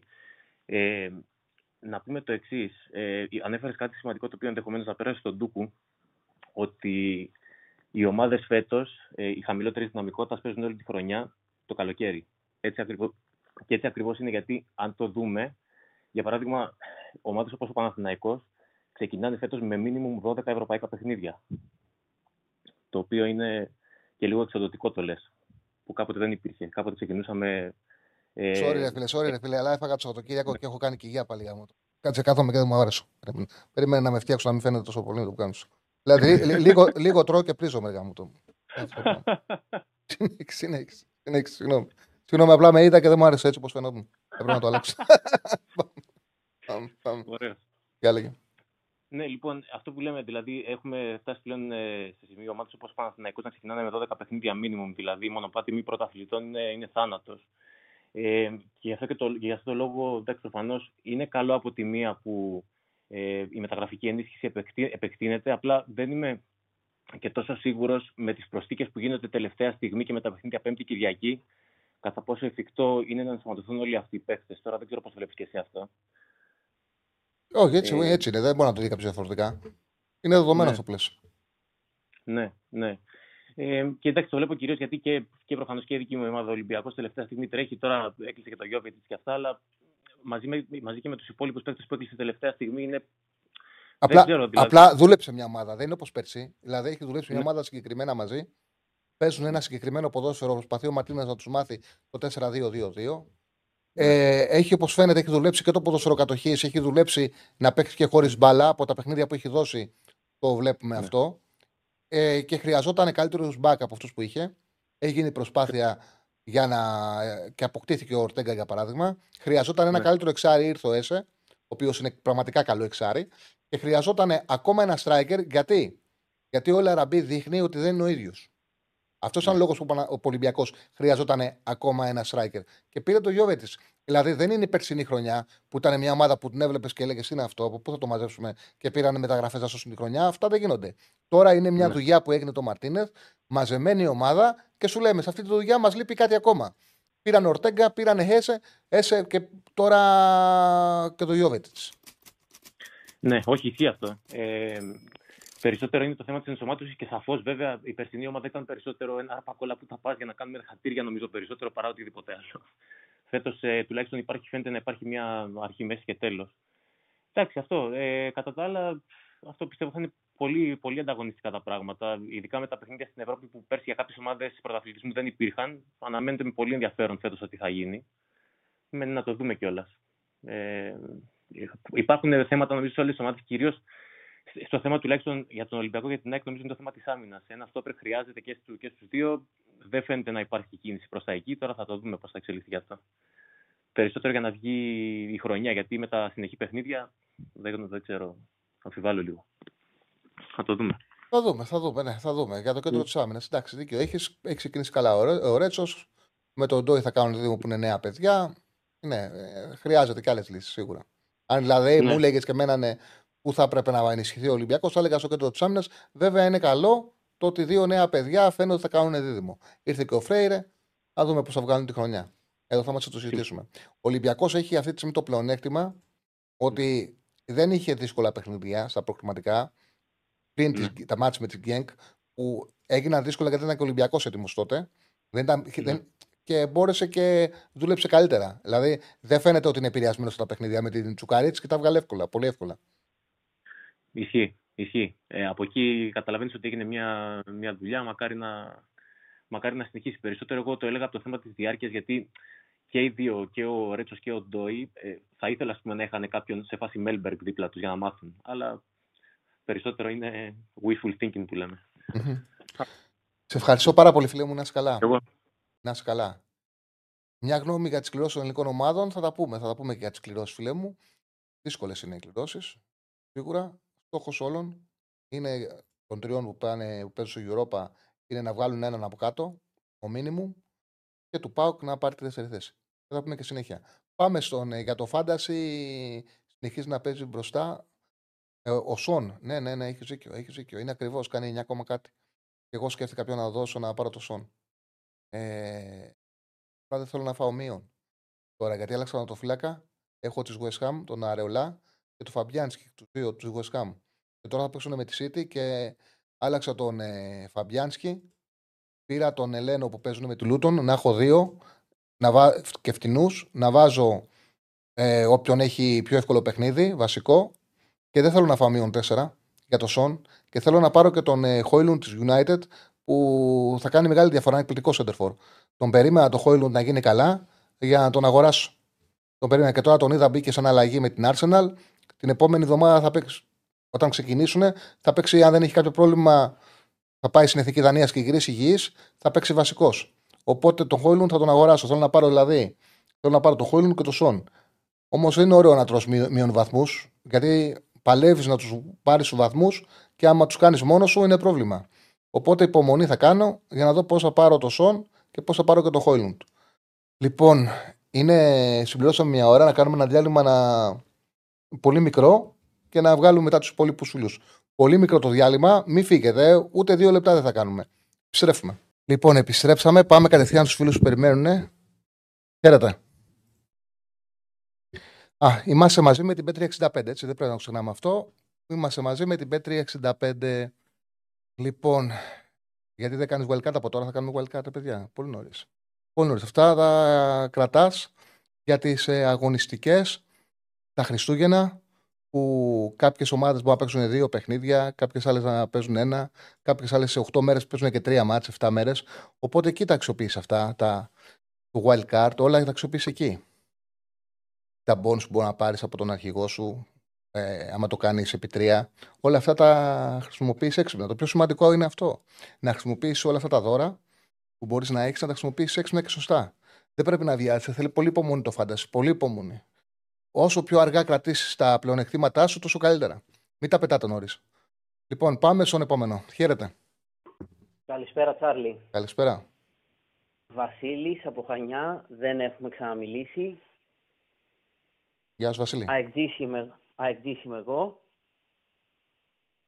Θα ήθελα κατά πρώτα να σου δώσω συγχαρητήρια για την εκπομπή σου Ευχαριστώ και πάρα όλα πολύ. αυτά όσα, έχετε, όσα έχει προσφέρει το δίδυμο ο Τσάρλι και Έσαρης όλα αυτά τα χρόνια. Ευχαριστούμε, ευχαριστούμε πολύ. Λοιπόν, εγώ θα ήθελα να σταθώ όχι σε κάτι αγωνιστικό ε, στην παρούσα φάση. Θα ήθελα να σταθώ σε κάτι το οποίο ακούω από τους συνοπαδούς μου αεκτήτες, οι οποίοι θέλουν ντε και καλά να μιλάνε ας πούμε για φανέλες, βαριές φανέλες, ομάδες και το πρέπει του πρωταθλητισμού και τα, τα παρελκόμενα. Ε, θα ήθελα να ακούσω και τη δική σου άποψη. Εγώ πιστεύω ότι αυτά τα πράγματα πλέον έχουν σταματήσει να παίζουν ρόλο στο ποδόσφαιρο. Το ποδόσφαιρο έχει εξελιχθεί πλέον σε μια... Ε, έχει εξελ- εξελιχθεί στο μάρκετινγκ και στην επιχειρηματικότητα και πλέον δεν μπορείς να ανταγωνίζεσαι ας πούμε κάποιες ομάδες στην Ευρώπη απλά με τη βαριά σου φανέλα επειδή έχεις πιο βαριά φανέλα από την Brighton στην Ευρώπη. Λέω εγώ τώρα. Πρέπει να σταματήσουν να το βλέπουν έτσι, θεωρώ. Θέλω να μου πεις και εσύ την άποψή σου ως προς αυτό. Ποια είναι η ερώτησή σου, διαφώτισε, γιατί δεν έχω καταλάβει. Δηλαδή, βλέπω ένα πρέπει, πρέπει, πρέπει δηλαδή να πετυχαίνουμε, να πετυχαίνουμε, πρέπει η ΑΕΚ να παίρνει πρωταθλήματα, πρέπει ο Ολυμπιακός, δεν ξέρω, οποιαδήποτε άλλη Α, να σου ομάδα. πω. Εγώ, Και- θεω- εγώ θεωρώ ότι πρέπει να είναι ο στόχος κάθε ομάδας πρέπει να είναι η αυτοβελτίωση. Μέσα από Ακριβώς, την ακριβώς. αυτοβελτίωσή της πετυχαίνει πράγματα σε όλη τη ζωή. Του καθενός πρέπει να είναι ο στόχος μας η αυτοβελτίωση. Πόσο μάλλον όταν, σε ένα σύνολο ανθρώπων. Μέσα από την αυ- ε, αυτοβελτίωση μια, ο- μια, μια ομάδα θα πετύχει και τους στόχους της. Θα έρθουν έτσι τα πράγματα που αυτό το οποίο κάνει σωστά ε, θα λειτουργήσει και θα πετύχει μεγάλους στόχους. Η ΑΕΚ βελτιώθηκε. Είδαμε το ότι πήρε από το πουθενά τον Double. Κανένας δεν περίμενε πέρσι την εποχή ότι η ΑΕΚ θα πάρει τον Double. Ο Ολυμπιακός μια χρονιά δεν δούλεψε καλά, δύο δεν δούλεψε καλά. Τη μία πήρε πρωτάθλημα, την άλλη φο- η χρονιά έχασε τα σκύπτρα. Και τώρα προσπαθεί και αυτός να δουλέψει σωστά για να, για να επανέλθει. Ο Παναθηναϊκός δούλεψε σωστά με τον Ιωβάνοβιτς δύο σεζόν. Την πρώτη πήρε κύπελο, βελτιώθηκε πάρα πολύ, έκανε πρωταθλητισμό τη δεύτερη, έγιναν κάποια λάθη. Τώρα βλέπεις ότι κοιτάει, επειδή είναι μια ομάδα που έχει δουλέψει σωστά, ξέρει τι θέλει, τι χρειάζεται και τα έχει βάλει, στην, ε, τα έχει βάλει στο ρόστερ και φαίνεται ότι λειτουργούν. Ε, Την αυτοβελτίωση κοιτάς. Και μετά από εκεί πέρα το, Ακριβώς. το τι θα συμβεί θα το δεις. Ακριβώς. Και επειδή πολύ σωστά αναφέρεις συνεχώς το παράδειγμα της Αταλάντα του Γκασπερίνη, είναι μια ομάδα η οποία μέσα από τη δουλειά πετυχαίνει πράγματα ή δεν πετυχαίνει. Γιατί για μένα πετυχαίνει. Για κάποιους άλλους μπορεί να μην πετυχαίνει. Μέσα από τη δουλειά. Δηλαδή δεν είναι ότι η Αταλάντα είπε ότι εντάξει δεν έχω τη φανέλα της Μίλαν, δεν θα προσπαθήσουμε κιόλας. Ξέρεις εσύ τι συνέβη με την φανελά όμως με την Αταλάντα; Επειδή δεν έχει τη φανέλα της Μίλαν, της- εγώ το θυμάμαι. ήταν πρι- όταν- Για παράδειγμα, το πρωτάθλημα παίρνει η Γιουβέντους με το Σάρι. Κακιά Γιουβέντους. Φαινόταν, ρε παιδί μου, ότι ήταν θέμα χρόνου να χάσει τα σκύπτρα. Ήταν η Αταλάντα δεύτερη. Τον ρωτάγανε σε τεστή που τον Καυσπέρινη. Ε, μπορείτε, δεν είχε καμία σχέση η μπάλα που παίζει η Αταλάντα με την μπάλα που παίζει η Γιουβέντους. Καμία. Το ρωτάγανε τον Ναι, Κασπερίνη. ναι, το θυμάμαι, το θυμάμαι. Ρωτάγανε τον Κασπερίνη. Ε, Βάζετε στο το πρωτάθλημα; Όχι, λέει, τι σου Εμείς είμαστε μια μικρή ομάδα, μια μικρή, μια μικρή πόλη. Στόχος μας είναι μόνο το ότι είμαστε δεύτερο, είναι σπουδαίο, δεύτερη, είναι σπουδαίο για την ιστορία μας. Το γεγονός ότι, δεν βάζανε, το γεγονός ότι δεν βάζανε σαν στόχο το πρωτάθλημα, γιατί είναι η μικρή φανέλα, τους οδηγούσε να παίζουν. Και γίνει αυτό που λέω. Τετάρτη με Σπέτσια να την παίζουν μονότερμα να χάνουν. Κυριακή με Τζένοα μονότερμα 1-1. Αυ- Ένα βαθμό σε δύο παιχνίδια, αυτά τα δύο μάτς, ε, η Juventus που θα κάνει πρωταθλητισμό δεν υπήρχε περίπτωση να πάρει ποτέ. Θα βρίσκαν τον τρόπο να, ε, να πάρουν έσω τέσσερις. Η Αταλάντα, επειδή δεν έχει τη φανέλα και δεν έχει και το άγχος ότι κοίταξε να δεις, άμα δεν κερδίσουμε Τετάρτη και δεν κερδίσουμε Κυριακή αυτά τα δύο μάτς, η Δευτέρα δεν θα είναι καλή. Θα έχουμε Θα πρόβλημα. έχει γκρίνια, ναι. Ναι. Η Juventus στην Έμπολη δεν γινόταν να μην την κερδίσει την Κυριακή. Η γκρίνια που έφερε η Σοπαλία με την Πολώνια ήταν απίστευτη. Απίστευτη. Ήταν υποχρεωμένοι για να ηρεμήσουν την Κυριακή να πάνε στο Έμπολη να περάσουν. Ε, αυτή είναι η λεπτή γραμμή που λέμε, γιατί είναι γραφικές οι κουβέντες για τη φανέλα, δεν είναι ποδοσφαιρικές, όμως που παίζει ρόλο το βαρύ όνομα. Παίζει ρόλο στην Ναι. καθημερινότητα, ρε παιδί μου, στην, στην ανάγκη του πρέπει, στην ανάγκη που έχεις να πετύχεις. Αλλά στην τελική η απαγκίστρωση από, αυτή, τη, από, αυ- από αυτές τις σκέψεις θα σε κάνει να παίξεις καλή μπάλα. Δηλαδή εγώ όταν περάσουν τα χρόνια δεν θα θυμάμαι τη Real του Ζιντάν, την περσινή Σοσιεδάδ όμως θα τη θυμάμαι. Εντάξει, η Real του Ζιντάν ε, νομίζω ότι είναι υποτιμημένη. Γιατί πήρε πέ- ε, τρία Champions League συνεχόμενα και πήρε 5 στι 4. Δεν γίνεται να μην ήταν καλή ομάδα και να κερδίσει συνέχεια. Ναι, Και αλλά τώρα, άμα α- σκεφτείς- Ποδοσφαιρικά το Ζιντάν Εντάξει, ο Ζιντάν, ο Ζιντάν σαν προπονητής κιόλας, φαίνεται ότι ο ίδιος έχει κατα, κατατάξει τον εαυτό του σε ένα συγκεκριμένο πράγμα. Γιατί, ότι, ήταν, ότι είναι ο Ζιντάν και παίρνει συγκεκριμένες δουλειές. Δεν έχει πάει να το παίξει προπονηταράς. Έφυγε Ναι. από τη Ρεάλ, τον ήθελε όλη η Ευρώπη, δεν πήγε πουθενά. Ξέρεις τι ήθελε, να πάρει την εθνική Γαλλίας. Να του ξέρω, δώσουν. ξέρω με τον Τοντεσάμ, με τον Ε. Τοντεσάμ, ναι. Και περιμένει, περιμένει και σου λέει: Άμα, μου- άμα φύγει ο Αντσελότη και πει ο Πέρεθ να με πάρει, θα πάω. Άμα ε, περάσει ο καιρός, κάποια στιγμή θα αποτύχει ο Ντεσάμπ, θα πάρουν εμένα. ναι. Περιμένεις, δεν έχει πάει να το παίξει προπονητής ο Ντεσάμπ. Ο Ζιντάν. Ακριβώς. Ο Ζιντάν όμως ήταν εκπληκτικός διαχειριστής. Συγγνώμη που μιλάω πάνω, αλλά τώρα με- θέλω να πω κάτι το εξής. Ότι κάθε προπονητική δουλειά δεν είναι ίδια. Δεν είναι ίδια. Ο Έμιρ είναι σπουδαίος προπονητής. Όταν πήγε στην Παρή, δεν μπόρεσε να τους διαχειριστεί. Δεν μπόρεσε. Το Τούχελ. Δεν μπόρεσε. Ε, άμα πάρει ο Έμιρη της Σεβίλη, τη Βιγερεάλ, την Άστον Βίλα και πάρει ο Ζιντάν αυτές τις ομάδες, είναι δεδομένο ότι ο Ζιντάν δεν θα μπορέσει, δεν θα μπορέσει να λειτουργήσει και ο Έμιρη θα πάει καλύτερα. Όμως στην Παρή ο Ζιντάν λόγω προσωπικότητας, τη διαχείριση που θα κάνει θα ήταν καλύτερος από τον Έμιρη. Στη Ναι. Ρεάλ ο Ζιντάν είναι καλύτερος από τον Έμιρη. Ο κάθε προπονητής έχει τις δουλειέ του. Βέβαια υπάρχουν και κακοί προπονητές, αλλά λέω, κατάλαβες ότι Ναι. ο Ζιντάν για αυτό το πράγμα ήταν τέλειος. Ακριβώς.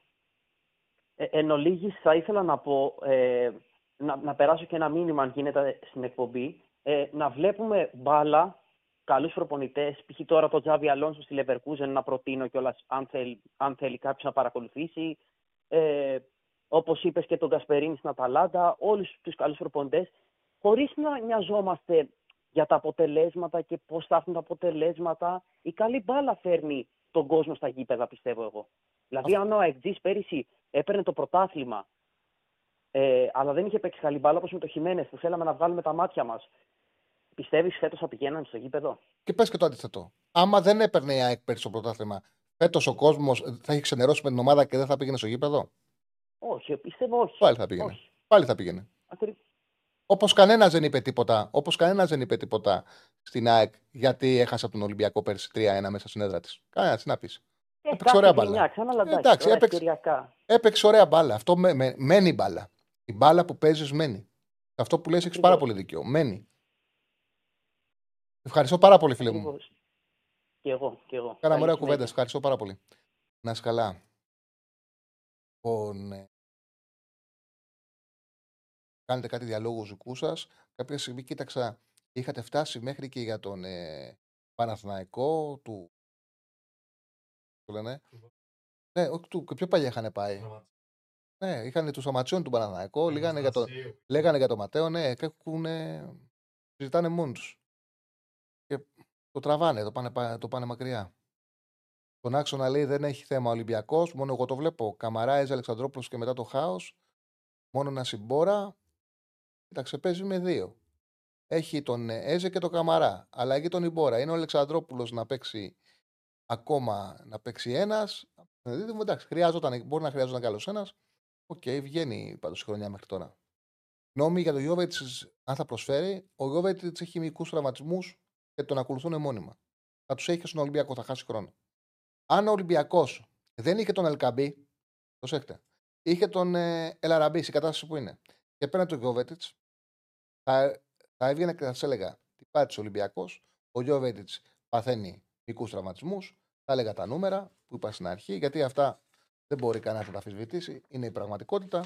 Ο Γιώβετιτς ε, το 21-22 έχασε 95 μέρες για μικρού τραυματισμούς. Πέρσι έχασε 102 ημερολογιακές μέρες. Αυτά είναι πραγματικότητα. Και επίσης, σε αυτό το διάστημα έπαιξε σε 40 παιχνίδια σε δύο χρόνια στη Χέρτα, όπου στα 65-70% από αυτών των αγώνων έμπαινε σαν αλλαγή. Έπαιζε συγκεκριμένο χρόνο. Όμως, ο Ολυμπιακός έχει πάρει τον Ελκαμπή και το Γιώβετιτς τον έχει πάρει σαν μια ποιοτική λύση που σίγουρα τα λεπτά που θα παίξει θα βοηθήσει. Γιατί την ποιότητά του δεν την έχει χάσει. Την κλάση του δεν την έχει χάσει. Όταν έμπαινε στη Χέρτα και στη Μονακό, έδειχνε ότι έχει ποιότητα. Έκανε τη διαφορά. Έχεις βάλει, τα τελευταία χρόνια έχει βάλει σπουδαία γκολ. Και με το Μαυροβούνιο. Γκολάρε εκτός περιοχής, κάτι σουτάρες. Έχει καταρχάς κάτι πόδια εκτός περιοχής. Γυρνάει, βλέπει τέρμα. Έχει και τον γκολ που είχε, έχουν και μεγάλοι φόρ, οι μεγάλοι παίκτες. Το βάζει και ο Βαζέχα. Ήταν, μάλλον του Βαζέχα ήταν το σήμα κατά τεθέν. Να είσαι με πλάτη και να γυρνάς γρήγορα και να εκτελείς. Το έχει πολύ ανεπτυγμένο ο Γιώβετ αυτό το είναι εκτέλεση. Αυτά θα τα δείξει. Θα τα δείξει. Απλά δεν θα έχει διάρκεια. Γι' αυτό το λέω. Αν δεν υπήρχε ο Ελκαμπή, θα έλεγα πρόβλημα. Από που υπάρχει και ο Σεντερφόρ Ελκαμπή, όπω εξασφαλίζει ότι είναι ένας ένας που δεν έχει ιατρικό ιστορικό, φαίνεται ότι και γυμνασμένος είναι, θα παίξει. Και φαίνεται ότι ξέρει τη θέση. Ο Γιώβετιτ θα δώσει με τα λεπτά που θα μπορέσει να παίξει την ποιότητά του. Αλλάζει η κουβέντα. Όλα είναι αναλογικά. Λοιπόν, πάμε στον επόμενο. Χαίρετε. Αλλάζει η κουβέντα. Χαίρετε. Όλα είναι αναλογικά. Ναι, εγώ είμαι. Ναι, ναι. Ναι, φίλε. Καλησπέρα. Ε, Αλέξης Παουκτζής. Καλησπέρα. Ε, λίγο για το μάτι χθες, ε, Τσάρλι. Ε, για μένα ο Λουτσέσκου είναι ένας προπονητής ο οποίος ε, μπορεί μόνος του ετελώς, χωρίς κανένα λόγο, να χάσει μάτς, όπως έκανε χθες. Κοίταγα την δεκάδα στην αρχή του πριν το μάτς ε, με τον Όφη χθες και δεν μπορούσα να καταλάβω για ποιο λόγο ξυλώνει μια ομάδα, μια δεκάδα, πέντε βασικούς σε σχέση με τα παιχνίδια με τη Χάρτ και κατεβαίνει έτσι πριν από 15 ημέρη διακοπή. Τώρα έκανε, για μένα rotation ήταν αυτό, χωρίς κανένα λόγο έτσι. Έβλεπες δηλαδή ένα Κετζιόρα, ο οποίος το ξαναλέω, το έχω ξαναπεί ότι δεν κάνει όχι απλά για δεκάδα, ούτε για προπόνηση. Να, και... να... Ξέρεις, γίνεται να σε διακόψω, συμφωνώ για το Κετζιόρα. Για το rotation πάντως, ξέρεις, βλέπεις ότι ο Πανα... είναι δύσκολο. Είναι, ήταν δύσκολη η, η Κυριακή. Μην βλέπεις ότι υπάρχει κενό 15 ημερών; Ο, οι προπονητές έχουν τεχνικά επιτελεία. Γνωρίζουν αν κάποιος παίκτης είναι επίφοβος να πάθει κάποια θλάση. Δεν είναι τυχαίο ότι στους δοσημάδε παίκτε του Παναναναϊκού, που και εκεί πήγε με ρωτήσει ο Νικοβάνοβιτς, έπεφτε ο ένας από τον άλλον. Τέσσερις φύγανε με θλάσεις. Και ο Αράο ήταν άλλη. Ο Αράο, λέω, ο Αϊτόρ ήταν άλλη περίπτωση. Αλλά τέσσερις φύγανε με θλάσεις. Δεν είναι τυχαίο.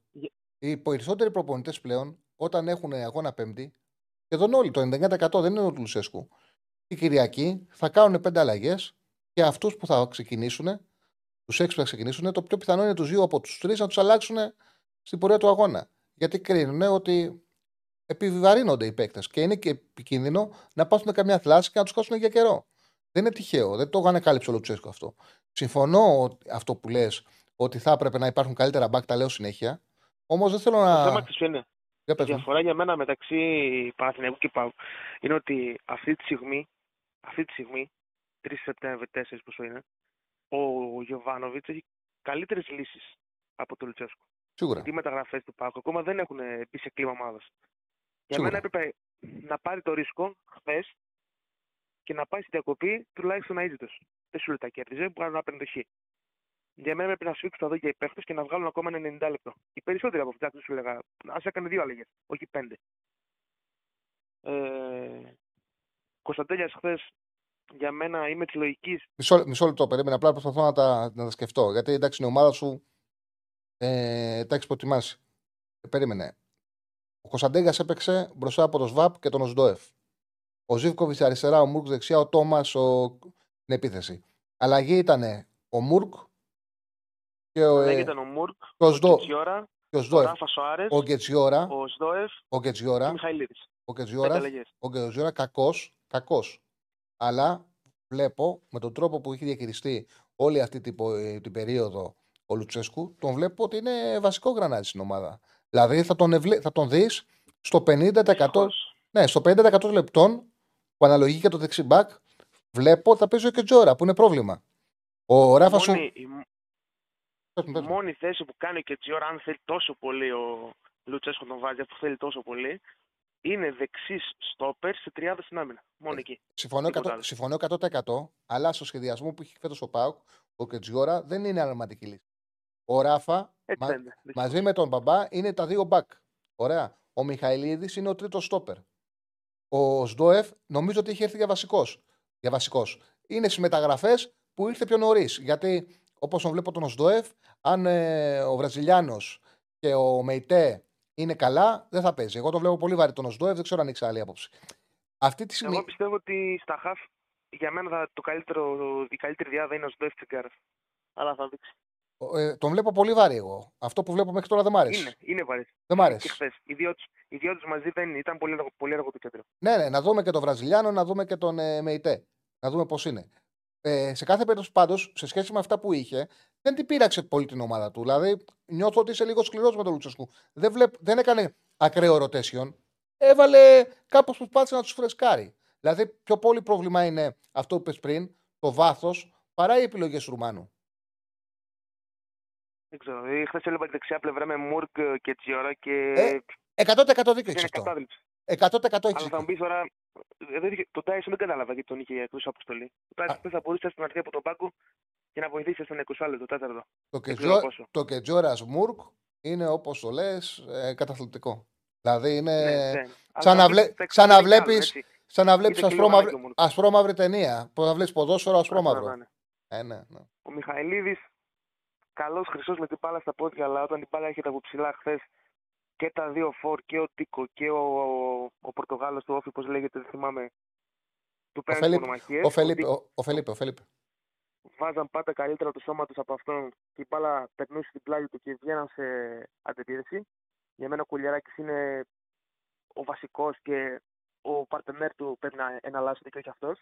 Κοίταξε να δεις. Ο, Μιχαη... ο, ο Μιχαηλίδης, το παιδί, ενώ έχει μια καλή πρώτη πάσα, δεν είναι σκληρός καθόλου. Δηλαδή δεν έχει βελτιωθεί είναι, αμυντικά. soft, είναι πολύ soft. μου μοιάζει σαν να μην ξέρει ότι στη θέση του πρέπει να σπρώξει, πρέπει να βάλει δύναμη. Σαν να, ρε παιδί μου, σαν να βλέπει το ποδόσφαιρο να είμαστε αγαπημένοι.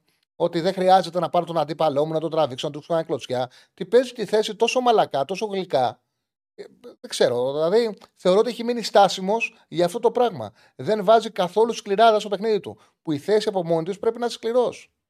Λέει ο Μιχαλίδης μόνο για στόπερ σε τριάδα. Ναι, κοίταξε να δεις. Όταν ένα Ο στόπερ. Μιχαηλίδης, ναι, έχει, έχει, για τριάδα είναι. Η Ό- καλύτερη χρονιά του Μιχαηλίδη με τον Πάουκ ήταν επί Γκαρσία που έπαιζε 3-5-2. Άκου, τους, τους αμυντικούς, τους αμυντικούς τους βλέπεις στο δίδυμο. Εκεί καταλαβαίνεις αν είναι καλός ή κακός. Στο δίδυμο. Στην τριάδα κρύβεσαι. Στην τριάδα και μένα να με πάρεις, αν έρθω σε καλά κιλά και παίξω με δύο καλούς στόπερ, μπορώ να κρυφτώ και να είμαι μια χαρά. Είναι μικρά τα μέτρα, συγκεκριμένα τα πράγματα. Τον αμυντικό τον βλέπεις σε δίδυμο. Όταν ε, βλέπεις ένα αμυντικό που δεν είναι καλός, λες αυτό σε τριάδα είναι ε, μια χαρά. Ε, εντάξει, οκ. Σε τριάδα οι περισσότεροι αμυντικοί μια χαρά σέκονται. Αυτά για χθες. Πιστεύω ότι το μάτσο το έχασε μόνος στο Λουτσέσκου. Αλλά ίσως να είμαι λίγο αυστηρός παραπάνω από ό,τι πρέπει. Τέλος πάντων. Ελπίζω ότι Σπότοβ αυτός θεωρώ καλή, καλή επιλογή για τα εξτρέμ. Θα ήθελα και τον Χαξαμπάνοβιτ τη Celtic που είχε κλείσει, αλλά τελικά τελευταία στιγμή ε, πήγε στη Στόκ. Δεν ξέρω τι έγινε εκεί πέρα. Ο Πάκ θα είναι καλύτερος από πέρσι. Το θέμα είναι όμως γρήγορα να, να δέσει οι μεταγραφές. Και το ΠΑΟΚ-Άρης στην επόμενη αγωνιστική πιστεύω θα αξίζει για κάποιον ουδέτερο να το παρακολουθήσει περισσότερο από το ΑΕΚ Ολυμπιακός. Θα είναι πολύ δυνατό. Και οι δύο πρέπει να κερδίσουν. Πάντως, Αυτά. θα είναι μεγάλη αποτυχία του ΠΑΟΚ άμα δεν το κερδίσει. Είναι πολύ πιο μπροστά από τον Άρη. Είναι ευκαιρία του ΠΑΟΚ, δηλαδή να το πάρει. Είναι καλή η εποχή που παίζει με τον Άρη. Αυτή τη στιγμή οι δύο ομάδες αυτές φαίνεται να παλεύουν για την τέταρτη θέση στην ποδική Ευρώπη. Στη διάρκεια της χρονιάς μπορεί ο Πάουκ ας πούμε, να ανεβάσει τις τις προσδοκίες και να πάει για κάτι παραπάνω. Αλλά αυτή τη Κοίταξε. στιγμή είναι τέρπι τέταρτη θέση. Κοίταξε, καταλαβαίνω ότι όπως ακούω ότι είσαι πραγματικός Πάουκ. Εννοώ ότι, ότι σε νοιάζει η ομάδα. Και όταν σε νοιάζει, Εννοείται. αυτό που αγαπάς, πάντα είσαι επιφυλακτικός και πάντα είσαι ρε παιδί μου, όταν σε νοιάζει κάτι φοβάσαι. Και το βλέπω αυτό. Εγώ, σαν ουδέτερος, θεωρώ ότι η απόσταση του Πάουκ από τον Άρη είναι πολύ μεγάλη, είναι τεράστια. Και επίσης θεωρώ ότι η απόσταση από τους τρεις μεγάλους δεν είναι τόσο μεγάλη. Όχι ότι δεν υπάρχει, υπάρχει στο, σε βάθος ποιοτικό. Αν όμως Είναι βγουν, μικρότερη από πέρσι. αν βγουν οι μεταγραφές και βγει, που φο- φοβάμαι ότι δεν θα βγει. Λέω ότι φοβάμαι. Δεν είμαι σίγουρος. Ναι. Ο Σέντερφορ Σαμάτα, τότε η διαφορά θα είναι μικρή, μπορεί και να μην υπάρχει. Αν βγουν δηλαδή ο Άντερσον, ο Μεϊτέ και ο Σαμάτα, ποιοτικά ο Πάοκ θα μεγαλώσει πολύ, θα ενισχυθεί και μπορεί να μην υπάρχει διαφορά. Βλέπω όμως τον Σέντερφορ ότι δεν τραβάει, μου θυμίζει Μπόρχα. Το πρόβλημα, το πρόβλημα με το Σαμάτα για μένα είναι ότι αυτή η θέση, αυτή, μάλλον αυτό το στυλ το center for, τον βαρύ φορ με, που είναι κασμωμένοι στην περιοχή κυρίως, το 50% της δουλειάς για μένα είναι από τους περιφερειακούς. Πρέπει να τους φέρουν την μπάλα καλά μες στην περιοχή. Ο Σαμάτα χθες, που έλεγε πριν για τις έντρες, πιο πριν, σ' άκουσα, μία φορά πήγε την μπάλα πάνω του. Εντάξει, έκανε τσά βέβαια, η αλήθεια είναι αυτή. Αλλά η πλειοψηφία των σοντρών, όχι απλά τον έβρισκε, δεν έβρισκε καν περιοχή. Οι μισές περούσαν out και άλλες μισές πήγαιναν πάνω στον τερματζή. Ρε, Το, το φίλε μου, για να μένα σου πρέπει να, του, έρθει- να του έρθει η μπάλα μέσα στο κουτί όπως πρέπει. Και η δουλειά της θα την κάνει μετά πιστεύω. Έχεις πολύ δίκιο. Απλά τώρα μου το θύμισε ένας φίλος που λέει για τον Εγκόκ. Δεν είναι στο φάση του γκολ. Δεν είναι το ότι δεν τρα- προλαβαίνει να τραβηχτεί και καλύπτει τον, ε, τον αντίπαλό του. Στο ποδόσφαιρο συμβαίνει. Δείτε ρε παιδιά την αντίδρασή του. Όταν κατε- βλέπει τον αντίπαλο από τα αριστερά να μπαίνει διαγώνια, το πόσο παθητικά γυρνάει. Αν εκείνη την ώρα, δεν ξέρω, θυμάσαι τη φάση που δέχεσαι τον γκολ; Για μένα εκεί πέρα φταίει και ο Κοτάρσκι. Έπρεπε να βγει. Φιλέ, φιλέ, σε παρακαλώ, δες. Ναι, Δες. γυρνάει αργά ο Κονγκ. σω να είναι και θέμα κούραση εκεί πέρα. Έτσι είναι και στο Ρε φιλέ, 95. ρε φιλέ, στο 95 Αλλά- έχεις κρατήσει, τον, ε, έχεις κρατήσει τον παίχτη. Ε, γυρνάει, γυρνάει, λες και πάει να, πι- να πιει καφέ. Γυρνάει, όχι ε, ε, αδ- παθητικά, αδιάφορα. Εκείνη την ώρα πρέπει να τρέξει να διορθώσει το λάθος σου. Έχει κάνει αυτός λάθος και τον έχει, έχει κρατήσει στη φάση ζωντανή. Πρέπει εκείνη την ώρα να τρέξει να καλύψει τον, ε, τον αντίπαλό του. Εκεί την ώρα πρέπει να φύγει διαγώνια. Αυτός ξεχνιέται και ξεκινάνε από εδώ. Εκτός περιοχής. Άμα κάνει διαγώνιο τρέξιμο, δεν του αφήνει καθαρή εκτέλεση. Ο Νικόκ τι κάνει; Πάει περπατώντας έτσι. Πάει περπατώντας κάθετα. Δεν φεύγει διαγώνια. Γιατί άμα φύγει διαγώνια, δεν του αφήνει καθαρή γωνία να εκτελέσει. Πάει περπατώντας κάθετα και δίνει δυνατότητα στον αντίπαλό του να πάει διαγώνια, να φτάσει, μέχρι, να φτάσει σε θέση καθαρής εκτέλεσης και να το βάλει. Δεν υπάρχει αυτή η μία αντίδραση του. Εμένα με τρέλανε. Τέλος πάντων. Φίλε, σε ευχαριστώ. Ναι. Κάναμε πολύ ωραία κουβέντα, Παουξή. Αυτό. Πολύ ωραία κουβέντα. Ευχαριστώ πολύ. Να σε καλά. Να σε καλά. Λοιπόν, τον γκολ του Λερουά από την assist που κάνει ο το Ραλ. Έδωσε την νίκη στον Όφη. Έχει πάρει εντός έδρας ο Γεντή Κουλέ. Όφη. Και πάω. Και εγώ κάτι έκανα εδώ στο iPad και έχασα τη σελίδα. Θα τα φτιάξα. Πάμε στον επόμενο. Χαίρετε. Τσαρί, καλησπέρα. Καλησπέρα. Ο Γιώργος από Ηράκλειο είμαι. Γεια σου Γιώργο. Σε συνέχεια του μάτς που συζητήσατε και αναλύσατε με τον φίλο μας από τον Παουτζή, ε, επειδή παρακολούθησα έτσι δύο-τρεις εκπομπές και όλοι λένε ότι έχασε ο ΠΑΟΚ. Εγώ νομίζω ότι δεν έχασε ο ΠΑΟΚ. Το μάτς το πήρε ο Τραμπάουσκας. Νταμπράσκο. Πολύ εκπληκτικό. Τραμπάουσκας, συγγνώμη. Ω, δεν πειράζει, δεν πειράζει. Εγώ κάνω χειρότερα. Ε, Εκπληκτικός προπονητής. Νομίζω ότι ο προπονητής πήρε το δίπλωμα του Λουτσέσκου. Δηλαδή, με τις αλλαγές στο δεύτερο ημίχρονο βοηθήσανε πάρα πολύ τον Όφη και ο Ντίκο και ο Αμπάντα που όλοι αναρωτηθήκαμε μέσα στο γήπεδο μια στιγμή που τον βάζει στη θέση του Μπάκετς τι πάει να κάνει εκεί πέρα. Και προσπαθούσαμε να καταλάβω σε τι θέση τον έβαλε. Και τελικά αποδείχθηκε ότι βοήθησε πάρα πολύ από εκεί πέρα ο Αμπάντα και μπήκε και τον γκολ. Ε, όλοι λέγαμε τι γίνεται, έχουμε τόσο κεντρό και τελικά μου βάνει αριστερό μπακ να παίξει από εκεί πέρα και το βγήκε.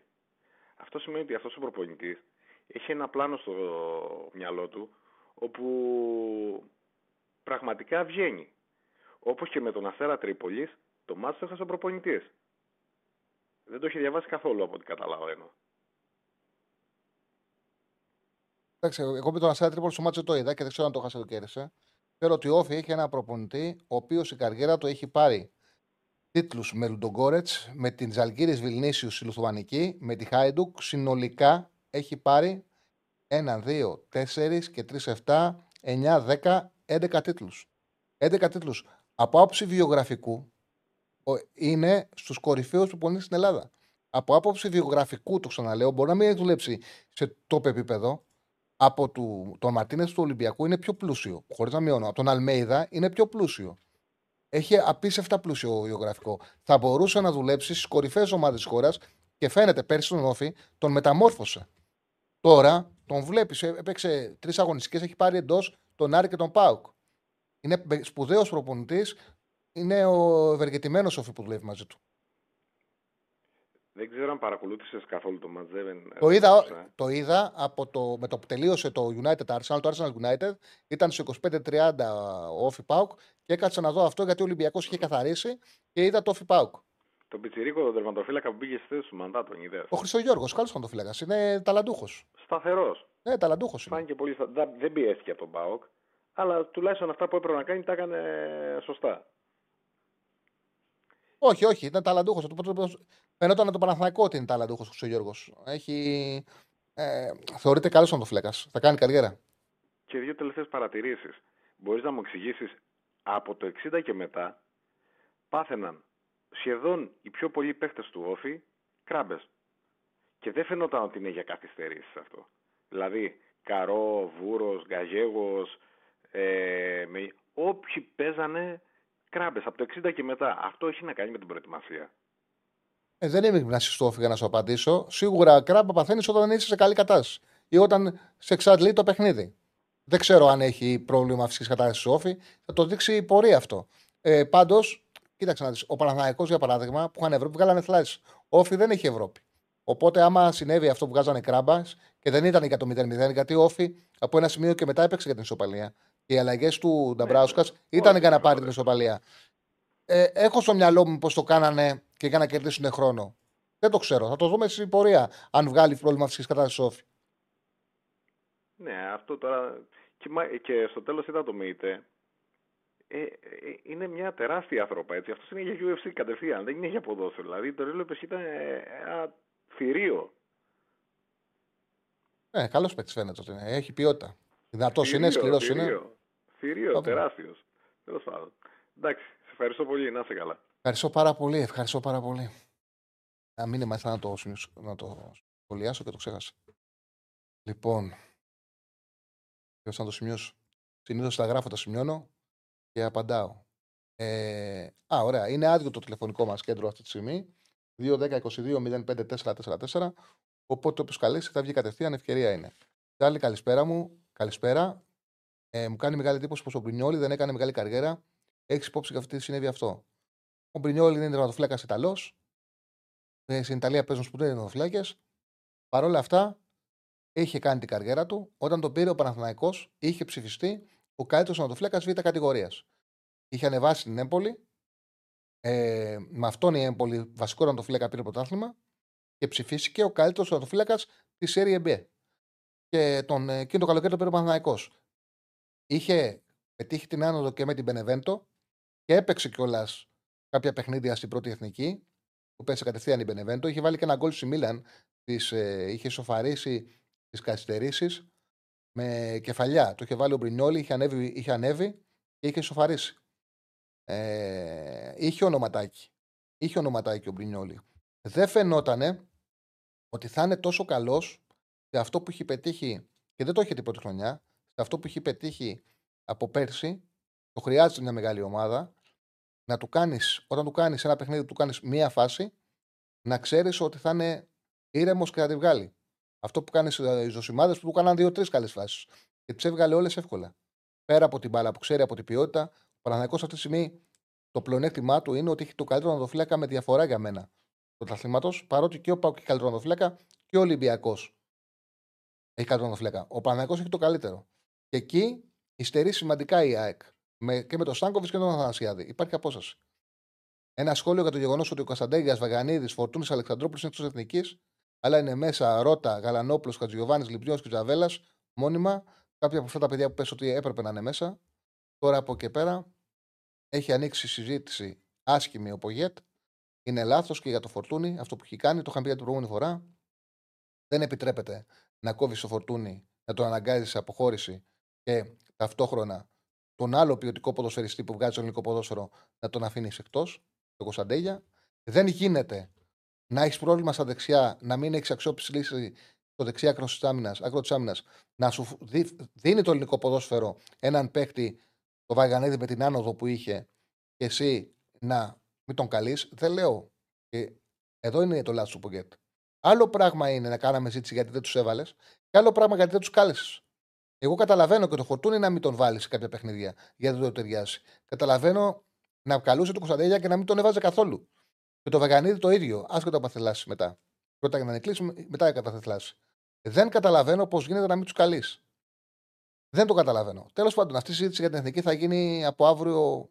Θα αρχίσουμε να, το να τη βάζουμε στην κουβέντα την εθνική. Ακόμα έχουμε στο μυαλό μας τις ομάδες.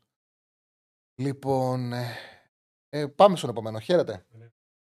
Α, γιατί άκουσα ότι χτύπησαν, δεν ε, πήρανε. Α, χτύπησαν και το κλείσανε. 2, 10, 22, 05, 4, 4, 4 και όποιον καλέσει θα βγει κατευθείαν στον ε, αέρα. Έχει για ονάνα που λέει ο φίλος ε, γνώμη. Εντάξει, έχει τρομερά προσόντα ο Ανάνα. Τρομερά προσόντα. Καλός με την μπάλα στα πόδια. Γρήγορος δεν είναι ψηλός γραμματοφύλακα. Έκανε μια εκπληκτική χρονιά στην ντερ. Εκπληκτική χρονιά, γι' αυτό το λόγο τον πήρε και η Manchester United. Ε, για τον Αλεξανδρόπουλο, από Πούκος που δεν το κάλεσε, κοιτάξτε να δείτε. Ο Αλεξανδρόπουλος, θα μου πει κάποιος ήταν πριν που δεν έπαιζε και τώρα πήγε στον Ολυμπιακό και έπαιξε, δεν το κάλεσε. Okay. Αλλά για να γκρινιάξεις και να παίχτη γιατί δεν τον καλεί στην εθνική, θα πρέπει πρώτα να έχει βρει το ρόλο του στην ομάδα, στο σύλλογο. Από που ο Αλεξανδρόπουλος δεν έχει καθιερωθεί στο σύλλογο, δεν έχει πάρει συνεχόμενα παιχνίδια βασικού, δεν μπορείς να κατηγορήσει τον προπονητή που δεν τον κάλεσε. Εκεί το καταλαβαίνω. Παρότι εγώ τον Αλεξανδρόπουλο τον πιστεύω πολύ σαν παίχνη. Όμως δεν τον καλέ, δεν ε, παίρνει μόνιμα παιχνίδια τον Μαρτίνεθ. Δεν είναι βασικό στο σύλλογό του. Πώς θα βγούμε και θα πούμε γιατί δεν τον κάλεσες. Άλλο πράγμα ο Κωνσταντέγια, άλλο πράγμα ο Φορτούνης, άλλο πράγμα ο Βαγανίδη, άλλο πράγμα ο Αλεξανδρόπουλος. Ο Αλεξανδρόπουλος πρώτα θα γίνει βασικό στην ομάδα του και μετά θα συζητάμε για την εθνική. Πάμε στον κόσμο γιατί βλέπω ότι καλή. Τους ακούω αυτοί μου. Πάμε στον επόμενο. Χαίρετε. Χαίρετε. Χαίρετε, φίλε. Για, για να βγω στην εκπομπή, αν γίνεται, αν είναι εύκολο. Ναι, βγες, ε, με μένα μιλάς. Α, ε, θέλω να σε ρωτήσω, ρε Τσάρλι, κάτι. Ε, ο Παναθηναϊκός δεν βλέπει ότι χρειάζεται ένα σεντερφόρ. Κοίταξε να δεις, φίλε. Ο Γιωβάνοβιτς ξέρουμε ότι το Σπόραρ τον πιστεύει και είναι η μεταγραφή που τον. Είναι ένας παίκτης που τον επέλεξε ο ίδιος και θεωρώ ότι θα βοηθήσει. Εγώ δεν πιστεύω ότι ο Σπόραρ είναι για πέταμα. Παρότι του κάνει σκληρή κριτική. Ούτε εμεί το πιστεύουμε, αλλά δεν ήθελε λίγο βοήθεια. Εγώ πιστεύω θα είχε πετύχει πρόκριση στους ομίλους του Champions League αν είχε ένα σέντερφορ ακόμα. Α το αφήσουμε. Δεν, αυτό. Το έχει, δεν το έχει βγει ακόμα δηλαδή ο Σπόραρ. Και πέρυσι ήταν λίγο νοθρός. Εγώ ξέρεις, βλέπω. Εγώ βλέπω μια ομάδα με πολύ μεγάλο βάθος που αν μου πει κάποιος ότι από τη θέση του Σέντερφορ, ότι αν μου πει κάποιος ότι ο Σέντερφορ της θα είναι στου δύο, όχι ο πρώτος, θα είναι στους δύο πρώτους κόρες του πρωταθλήματος, θα σου έλεγα ότι ο Παναγιώ θα πάρει το πρωτάθλημα. Ο λόγος που μπορεί να μην πάρει ο Παναγιώ το πρωτάθλημα είναι να μην πάρει τα γκολ που θα πάρει ο πρωταθλητής από τη θέση του Φορ. Γιατί για να πάρεις το πρωτάθλημα σε ένα. Ε, για να πάρεις το ελληνικό πρωτάθλημα, για να πάρεις πρωτάθλημα δηλαδή κάπου που η ομάδα η μικρομεσαία παίζει πολύ χαμηλά. Ε, ναι. χρειάζεσαι, ταμπούρι, ναι, χρειά, χρειάζεσαι ένα center for να σου ανήκει τις άμυνες με το εύκολο γκολ και να σου ναι. δώσει δικές σου νίκες. Δεν λέω μπορεί να βάλει πάλι 10-11 γκολ ο Σπόραρ και να πάρει και πολλά γκολ από τον Ιωαννίδη. Μπορεί. Αν όμως αυτό δεν συμβεί, ο Παναθηναϊκός πρωτάθλημα δεν θα το πάρει. Και αυτός είναι για μένα ο φόβος για τον Παναθηναϊκό, μη και ο τρόπος μάλλον για τον Παναθηναϊκό να μην πάρει το πρωτάθλημα. Να μην πάρει τα γκολ που πρέπει από το center for του. Τις άλλες θέσεις ο Παναθηναϊκός φέτος είναι καλά, είναι έτοιμος. Ναι, δεν διαφωνώ σε αυτό. Και, και στα εξτρέμ έχει άτομα και δεκάρια έχει και με τον Τζούρισιτς και με τον Μπερνάρ έχει, έχει άτομα. Έχει. Και αμυντικά, στα αμυντικά χάφη είναι καλά και στα center είναι καλά και με τα ε, πλαϊνά μπακ έχει βοηθηθεί. Καλά, ο Μπρινιόλη δεν παίζεται ο άνθρωπος ε, γενικότερα, είναι πολύ καλός και έχει βοηθήσει και έχει πάρει και πολλούς πόντους δηλαδή αλλά πιστεύω ότι στην ενίσχυση, δηλαδή ένα, ένα center for στυλ Μπακαμπού, εγώ πιστεύω ότι ο Παναθηναϊκός Στυλ Μπακαμπού, δεν είπα το συγκεκριμένο παίχτη, έτσι. Στυλ Μπακαμπού, ο Παναθηναϊκός θα ήταν και στο Champions League δηλαδή. Μμμ.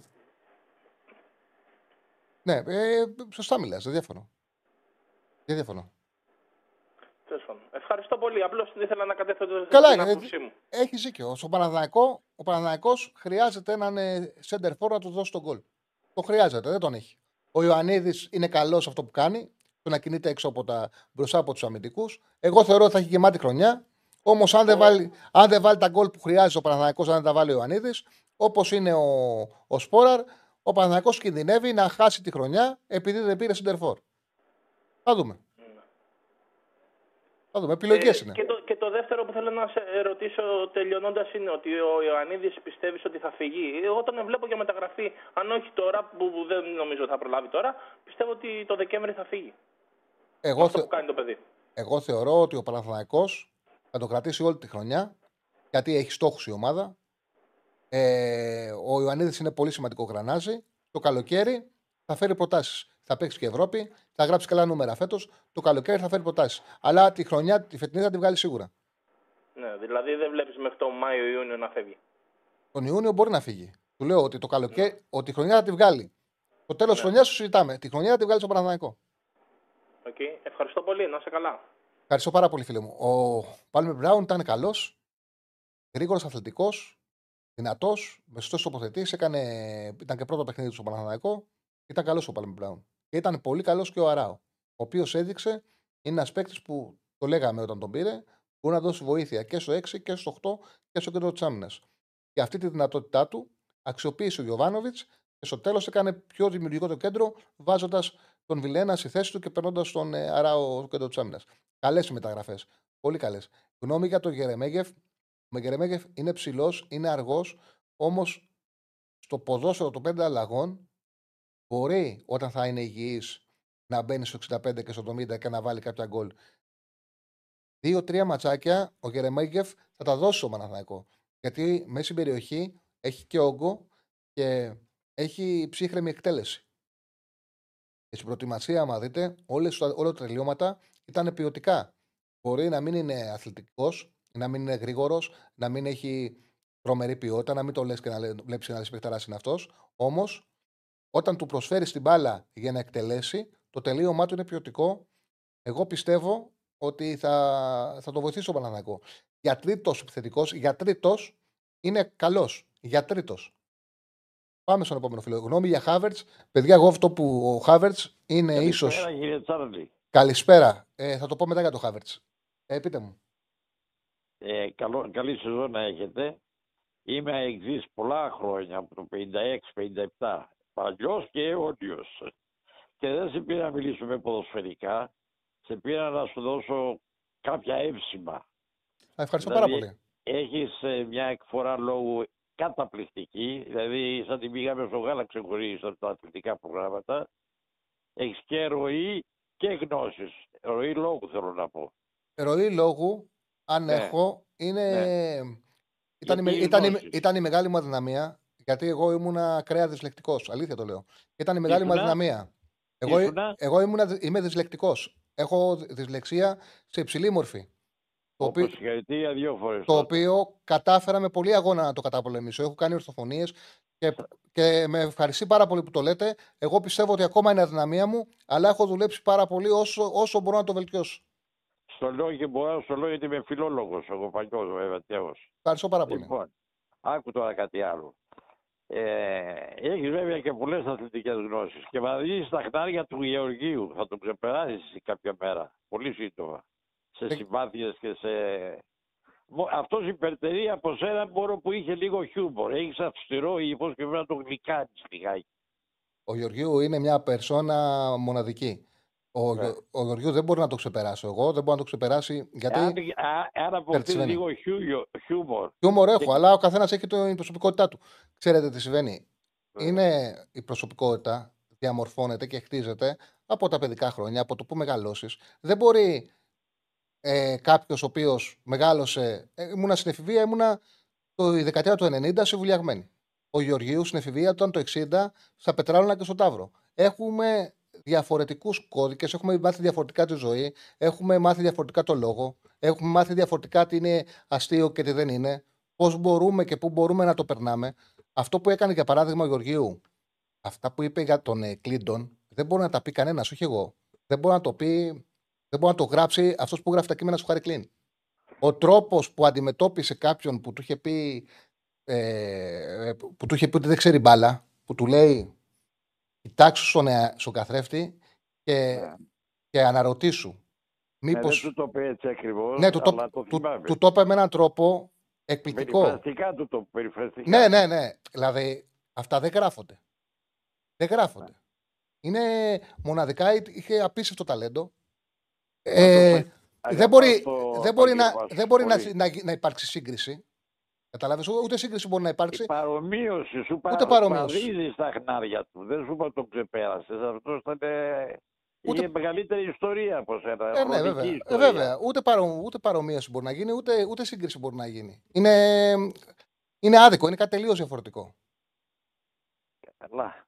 Ε, α- άδικο δεν είναι, γιατί μην ε, υποτιμάς. Όχι, ρε παιδί μου, λάθος λέξη χρησιμοποίησα. Είναι κάτι τελείως ναι. διαφορετικό. Ε, είναι διαφορετικό. Ναι, αλλά... Διαφορετικό. Αρχίζεις και κερδίζεις πολύ κόσμο. Δηλαδή, εγώ τώρα αυτές τις ε, εδώ και μια εβδομάδα, με παίρνουν. Ενώ σ' ακούω συνέχεια, με παίρνουν mm-hmm. να μου να, να ακούσεις το. Λέω τον ακούω, παιδιά, τον ακούω. Ευχαριστώ πάρα πολύ, με τη. Λοιπόν, σε χαιρετώ και σου εύχομαι πάντα έτσι. Και είσαι και εσύ καταβατικός. Δεν αγριεύεις, δεν θυμώνεις, δεν... ε, Τι να σου πω, μπράβο σου, μπράβο σου. Να είσαι καλά, σε ευχαριστώ πάρα πολύ. Γεια σου, Λεβέντη μου, γεια σου. Βαγγέλη με λένε, Αναστασιάδη. Συνονόματι είμαστε και εμένα Βαγγέλη με λένε. Σοβαρά. Ναι, ναι, συνονόματι είμαστε. Ε, δεν είσαι πόντιος όπως είσαι που είμαι εγώ. Όχι, όχι, πρωτόβαπα. Είναι από τα Ιωάννη η καταγωγή μου. Αλλά δεν έχω Ε. πάει ποτέ, δυστυχώς. Να πας, είναι, είναι πανέμορφο μέρος. Ναι, ναι, πρέπει να πάω. Εκεί στον, Αγέ, στον, στον Αχέροντα να πας. ε, Στον να Α- σου μείνει- Στον Αχέροντα έχω πάει, στον Ιωάννα δεν έχω πάει. Στο, στην Α. πόλη μέσα. Αχέροντα έχω πάει. Θα πάω, θα Α. πάω. Θα πάω σύντομα. Να πας, να πας. Και πιο πάνω δεξιά να πας εκεί στα... Πώς λέγονται μόνο που φέρνουν τα τυριά τα ωραία. Τα... Που Ευχαριστώ. είναι, όλα τα... Πείτε μου. που είναι όλα τα σπίτια χτισμένα σε, ελβετι... σε ελβετικό τύπο. Ε, δεν το θυμάμαι το κόρο στο Δεν σου μυαλό μου. Είμαι και 80. Δεν πειράζει, δεν πειράζει. Ευχαριστώ πάρα πολύ. Λοιπόν, γεια σου φίλε μου, γεια σου. Να είσαι καλά, να είσαι καλά. Έχει κάνει δηλώσεις ο Πογέτ σε ένταξη τύπου. Λοιπόν, όταν ανακοινώθηκαν, το ρώτησαν οι κλήσεις. Είχε ξεκινήσει έτσι για ποδοσφαιριστέ που λείπουν από αυτές όπως ο Κωνσταντέλια ο Γανίδης. Να δούμε τι απάντησε ο περίεργα. Λοιπόν, πριν δύο μήνες παίξαμε εξαιρετικά κοντά στη Βόρεια Ιρλανδία και νικήσαμε. Πήγαμε στο Παρίσι όπου πήγαμε με 10 παίκτες που παίξαμε με, περισσο... και με 10 παίκτες για περισσότερο από μισή ώρα και όλοι ήταν ενθουσιασμένοι. Μου φαίνεται αρκετά παράξενη αυτή η κατάσταση, καθώς όλα ήταν τόσο θετικά και όλοι τώρα ψάχνουν τα αρνητικά. Έχω καλή σχέση με όλες τις ομάδες. Είχα ένα φανταστικό τηλεφωνείο με το Φορτούνι. Μίλησα με τον Πάουκ, ξέρουν τους λόγους για τους οποίους δεν διάλεξε το Κωνσταντέγια. Γιατί προσπαθούμε να βάλουμε εμπόδια στον δρόμο της Εθνικής. Δεν υπάρχουν προβλήματα. Έχουμε τις προπονήσεις. Έχουμε 40 παίκτες που παρακολουθούμε. Η Εθνική έχει μείνει εκτός μεγαλοδιοργανώσεων για πολλά χρόνια. Μπορούμε να μιλήσουμε για τον Δοβίκα, τον Κυριακόπουλο, τον Γούτα, τον Κολοβέτσιο. Τον, Κολ... τον Κολοβέτσιο, από το θυμήθη. Που πάντα μου άρεσε από τότε που ήμουν στην ΑΕΚ. Μπορώ να σας πω και άλλα δέκα ονόματα. Η κατάσταση είναι καλή και δεν χρειάζεται να μιλήσουμε για άλλα πράγματα. Υπάρχουν και πράγματα που πρέπει να είναι ιδιωτικά. Ελπίζω ο Πάοκ να είναι ικανοποιημένος από όσα άκουσε. Ενώ που μιλήσανε. Ελπίζω ο Φορτούνης να έχει μια εξαιρετική καριέρα. Ο Πάοκ ξέρει. Μπορεί να μην είναι ικανοποιημένη με την απάντησή μου. Δεν θα σας πω πως είναι κάποιος άλλος καλύτερος από αυτόν που φώναξε. Ήθελα ο κόσμος να βρεθεί ξανά στο γήπεδο της Εθνικής. Ήμασταν στην πρώτη θέση στο Nations League. Στο Euro ξεκινήσαμε εξαιρετικά. Ε, τον ρώτησαν αν είπε κάποια πράγματα ιδιωτικά με τους ε, ποδοσφαιριστές. Υπάρχουν πολλοί λόγοι για να τους ε, βάλουμε όλους. Ξέρω τον τρόπο που θέλουμε να παίξουμε κοντά στην Ολλανδία. Ελπίζω να συνεχίσει να παίζει ε, και να το δούμε τότε για το Κωνσταντέγια. Ε, το ρωτήσαν αν υπάρχει μπροστά μας το μάτι με την Ολλανδία. Αν το μάτι με την Ολλανδία που υπάρχει μπροστά μας είναι από το πιο κομβικό που έχει η εθνική μας. Είναι πάρα πολύ σημαντικό παιχνίδι, παρότι δεν τελειώνει ο όμιλος. Θα είναι σημαντικό να φύγουμε είτε από εκεί. Αυτά πάνω κάτω που είπε, είπε ο Γκουσάβο Πογκέτ. Ουσιαστικά ε, τόνισε ότι έχει μιλήσει με τον Πάο και τον Κωνσταντέλια και εξήγησε τους λόγους που δεν τον κάλεσε. Για τον Χάβερτς, μπράβο. Για τον Χάβερτς, κοίταξε να δεις. Ο Χάβερτς είναι ένας ποδοσφαιριστής που όταν τον πρωτοείδα μου άρεσε πάρα πολύ. Ανάμεσα στο Βέρνερ, τον Βέρνερ, όταν πήγε στην Premier League, κατάλαβα ότι είχε καταλάβει από την Bundesliga ότι θα κάνει καριέρα. Επειδή τον έβλεπα ότι πάει σε πάρα πολλά τελειώματα και δεν έχει ποιότητα στην εκτέλεσή του. Ο Χάβερτς μου φαινόταν πολύ ποιοτικός. Έβλεπα ότι μπορεί να παίξει και φόρ, μπορεί να παίξει και πίσω από τον φόρ. Ε, στην Chelsea το χρησιμοποίησαν ψηλά, δεν βοήθησε. Τώρα η Arsenal τον έχει πάρει και το χρησιμοποιήσει στον άξονα. Είναι υπερβολικά ράθυμος, υπερβολικά αργός, δεν έχει ξεκινήσει καλά. Δεν έχω αρχίσει να καταλαβαίνω ότι δεν έχει ξεκάθαρη θέση. Δηλαδή δεν είναι σεντερφόρ, δεν είναι δεκάρι, δεν είναι εξτρέμ, δεν είναι, δεν είναι κεντρικός μέσος. Και φαίνεται ότι ούτε η επιλογή του Αρτέτα να τον πάρει στην Arsenal ότι βγαίνει. Ε, πραγματικά είναι απογοητευτικός. Στο μεταξύ είναι και άδικος με τον Φάμπιο Βιέρα. Γιατί είναι πολύ καλύτερος. Όταν μπαίνει στη θέση του, η Arsenal ανεβαίνει πάρα πολύ και είναι εκπληκτικός ο Φάμπιο Βιέρα. Και το γεγονός ότι, για παράδειγμα, το προηγούμενο μάτι με την Φούλαμ το 2-2 πήγε να το πάρει μόνος στο τέλος. Και το γεγονός ότι ξαναβάζει το Χάβερτ δεκάδα και πρέπει να τον βγάλει και να πάρει όθηση από αυτά που δίνει ο Πορτογάλος, είναι άδικο για τον Πορτογάλο. Είναι πολύ καλύτερος αυτή τη στιγμή ο Φαμπιο Βιέρα, του παίρνει χώρο. Έχω δει όλα τα παιχνίδια του Arsenal, του παίρνει δώρο άδικα, χώρο άδικα. Εντάξει. Βέβαια δεν κάνουμε κριτική στον Αρτέτα γιατί την έχει κάνει σπουδαία την Arsenal, έχει βελτιώσει πάρα πολύ. Για το συγκεκριμένο μόνο λέω, ε, λέω ότι έχει πάρει το Χάβερτ και δεν δίνει το παραμικρό. Λοιπόν, έχουμε άλλους φίλους. Ωραία. Ε, ωραία για να κλείσουμε σιγά σιγά. Να πούμε, ε, για βάλε μου τους ε, ομίλους εθνικής, της εθνικής λέω, τους ομίλους ε, των ε, ομάδων μας για τη, με την κλήρωση για το Europa και για το Conference, γιατί μας το ζήτησε και ο κόσμος να πούμε την άποψή μας για τις ε, κληρώσεις του Ολυμπιακού, της ΑΕΚ, του Παναγού και του ΠΑΟΚ. Βλέπετε, στο πρώτο όμιλο, West Ham Ολυμπιακός Ράιμπουργκ Μακάμπι, ε, ε, ε, όχι Μακαμπή, το Πόλα της Σέρβικη. Βιγεράλ Ρεν Μακάμπι Παναθηναϊκός.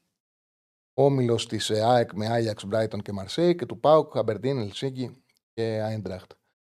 Βλέπουμε και τους τέσσερις ομίλους. Ξεκάθαρος στόχος των τριών που παίζουν στο Europa είναι να βάλουν έστω μία ομάδα από κάτω. Το καλό για τον Ολυμπιακό είναι ότι φαίνεται εφικτό με τη Σέρβικη την ομάδα. Να βάλουν την, το πόλα από κάτω και ουσιαστικά μετά να διεκδικήσουν ποια θέση στην τριάδα θα μπουν. Ο Παναθηναϊκός είναι σε έναν όμιλο με τη Villarreal που η Villarreal δεν πετάει. Έχει ξεκινήσει με μία νίκη, τρεις ήττες και ένα κλίμα για το σχετικό περίεργο. Δεν τον πιστεύουν πάρα πολύ. Η Ρεν που πούλησε παίκτες, πούλησε τον Ντοκού, πούλησε, πούλησε άλλους δύο-τρεις βασικούς και έχει μία νίκη, τρει ισοπαλίε. Είναι καλύτερη από ό,τι δείχνει, αλλά θέλει το χρόνο της για να δέσει ξανά σαν ομάδα και δεν έχει και τη βαριά φανέλα. Και τη Μακάμπη που θεωρητικά ο Παναγιώ μπορεί να την παίξει. Και η ΑΕΚ έχει, είναι στο όμιλο φωτιά, θα είναι ευχής έργων να καταφέρει να βάλει μία από κάτω ανάμεσα σε Άγιαξ, Μαρσέικ, Μπράιτον. Θεωρώ εγώ ότι. Το λέω και σχηματικά. Σχηματικά το λέω. Ε, υπάρχει μια στρέβλωση στο Europa. Το τρίτο εισιτήριο, όπως και να κάνει εντύπωση, για ομάδες στο επίπεδο δικό μας. Αν είσαι τώρα, ρε παιδί μου, η West Ham, αν είσαι ο Άγιαξ, θε ο δεύτερο, θα τα μείνεις στο Europa League. Αν είσαι όμως τώρα μια ομάδα από την Ελλάδα, από την ε, Δανία, από την Ουγγαρία, από την Νορβηγία, θες είναι ευρωπαϊκή διάκριση. Θες να συνεχίσεις. Δεν σε νοιάζει άμα προχωρήσει ο κόφερ στο πολύ στο Europa. Το τρίτο εισιτήριο σου δίνει δυνατότητα πιο εύκολα να προχωρήσει γιατί θα παίξεις με δεύτερο από την conference. Το δεύτερο εισιτήριο σε βάζει να παίξει αγώνα για τους 16 με τρίτο από το Europa. Αυτό είναι μια στρέβλωση. Για τελευταία χρονιά θα ισχύει αυτό. Από του χρόνου οι ομάδες που θα παίζουν Champions League θα μένουν μόνο Champions League. Οι ομάδες που θα παίζουν Europa θα μένουν μόνο Europa. Οι ομάδες που θα παίζουν Conference θα παίζουν μένουν μόνο Conference. Δεν θα ξαναυπάρξει αυτό. Γι' αυτό το λέω εγώ, βλέποντας του ομίλους, τους τρεις των ομάδων μας στο Europa. Θεωρώ ότι ο στόχος και των τριών θα είναι, πρέπει να είναι να βγουν τρίτη. Αν δεν μπορούσαν να βγουν πρώτοι. Η Άκη εντάξει, είναι αδύνατο να βγει πρώτο. Μακάρι να το καταφέρει, θα είναι θαύμα. Και ο Ολυμπιακός είναι δύσκολο να βγει πρώτος, αλλά θεωρώ ανάμεσα στη δεύτερη και στη θέση είναι καλύτερα να βγει τρίτος για να συνεχίσεις και να πα να την βγει στο conference. Και για τον Παναγιακό, αυτός πρέπει να είναι ο στόχος τους. Ο Πάουκ έχει την τύχη να είναι η Αμπερντίν, είναι χάλια, είναι τελευταία στη Σκωτία, οπότε ξέρει τον τελευταίο και θα δώσει μάχη με την ε, Ελσίνκη για τη δεύτερη θέση. Η Άιντραχτ μπορεί να μην έχει τον Κολομο-, δεν έχει τον Κολομοανί, αλλά πέρσι πήρε τον Europa, είναι έμπειρη ομάδα.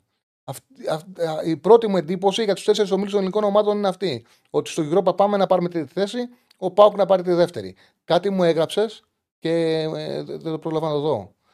Ο Σμόλ και α, στο chat λέει: Οκ, ανεπιβεβαι- ανεπιβεβαίωτο. Πρέπει να πάρει σήμερα, εγώ αυτό που ξέρω, είναι ότι πρέπει να πάρει μεταγραφή ΑΕΚ σήμερα. Δεν έχει χρόνο Στέφανε ΑΕΚ άλλο. Γιατί πρέπει να τον κλείσει σήμερα για να το προλάβει να το δηλώσει η Ευρώπη. Οπότε εγώ περιμένω, περιμένω σήμερα η ΑΕΚ να κάνει μεταγραφή μέχρι το βράδυ. Θα δούμε αν θα προλάβει. Λοιπόν, αυτά λοιπόν, αυτά θυμίζω. 8 η ώρα είμαστε μαζί με την 565. Σήμερα δεν βγάλαμε κάποιο στοίχημα γιατί ξέρετε Δευτέρα, Τρίτη, Τετάρτη είναι... δεν έχει τίποτα. Στο Bet.com έδωσα κάποια μακροχρόνια για τους ομίλους μας. Και για σήμερα και για αύριο. Έχω δώσει μακροχρόνια επιλογές. Όποιος θέλει μπορεί να πάει στο betcom.gr να τις διαβάσει. Λοιπόν, επίσης, μην ξεχνάτε, έχουμε μόνιμο ζωντανό πρόγραμμα. Στις 8 η ώρα ο Ραγκάτσης. Μείνετε συντονισμένοι. 8 η ώρα να ακούσετε να δείτε την εκπομπή του Ραγκάτση.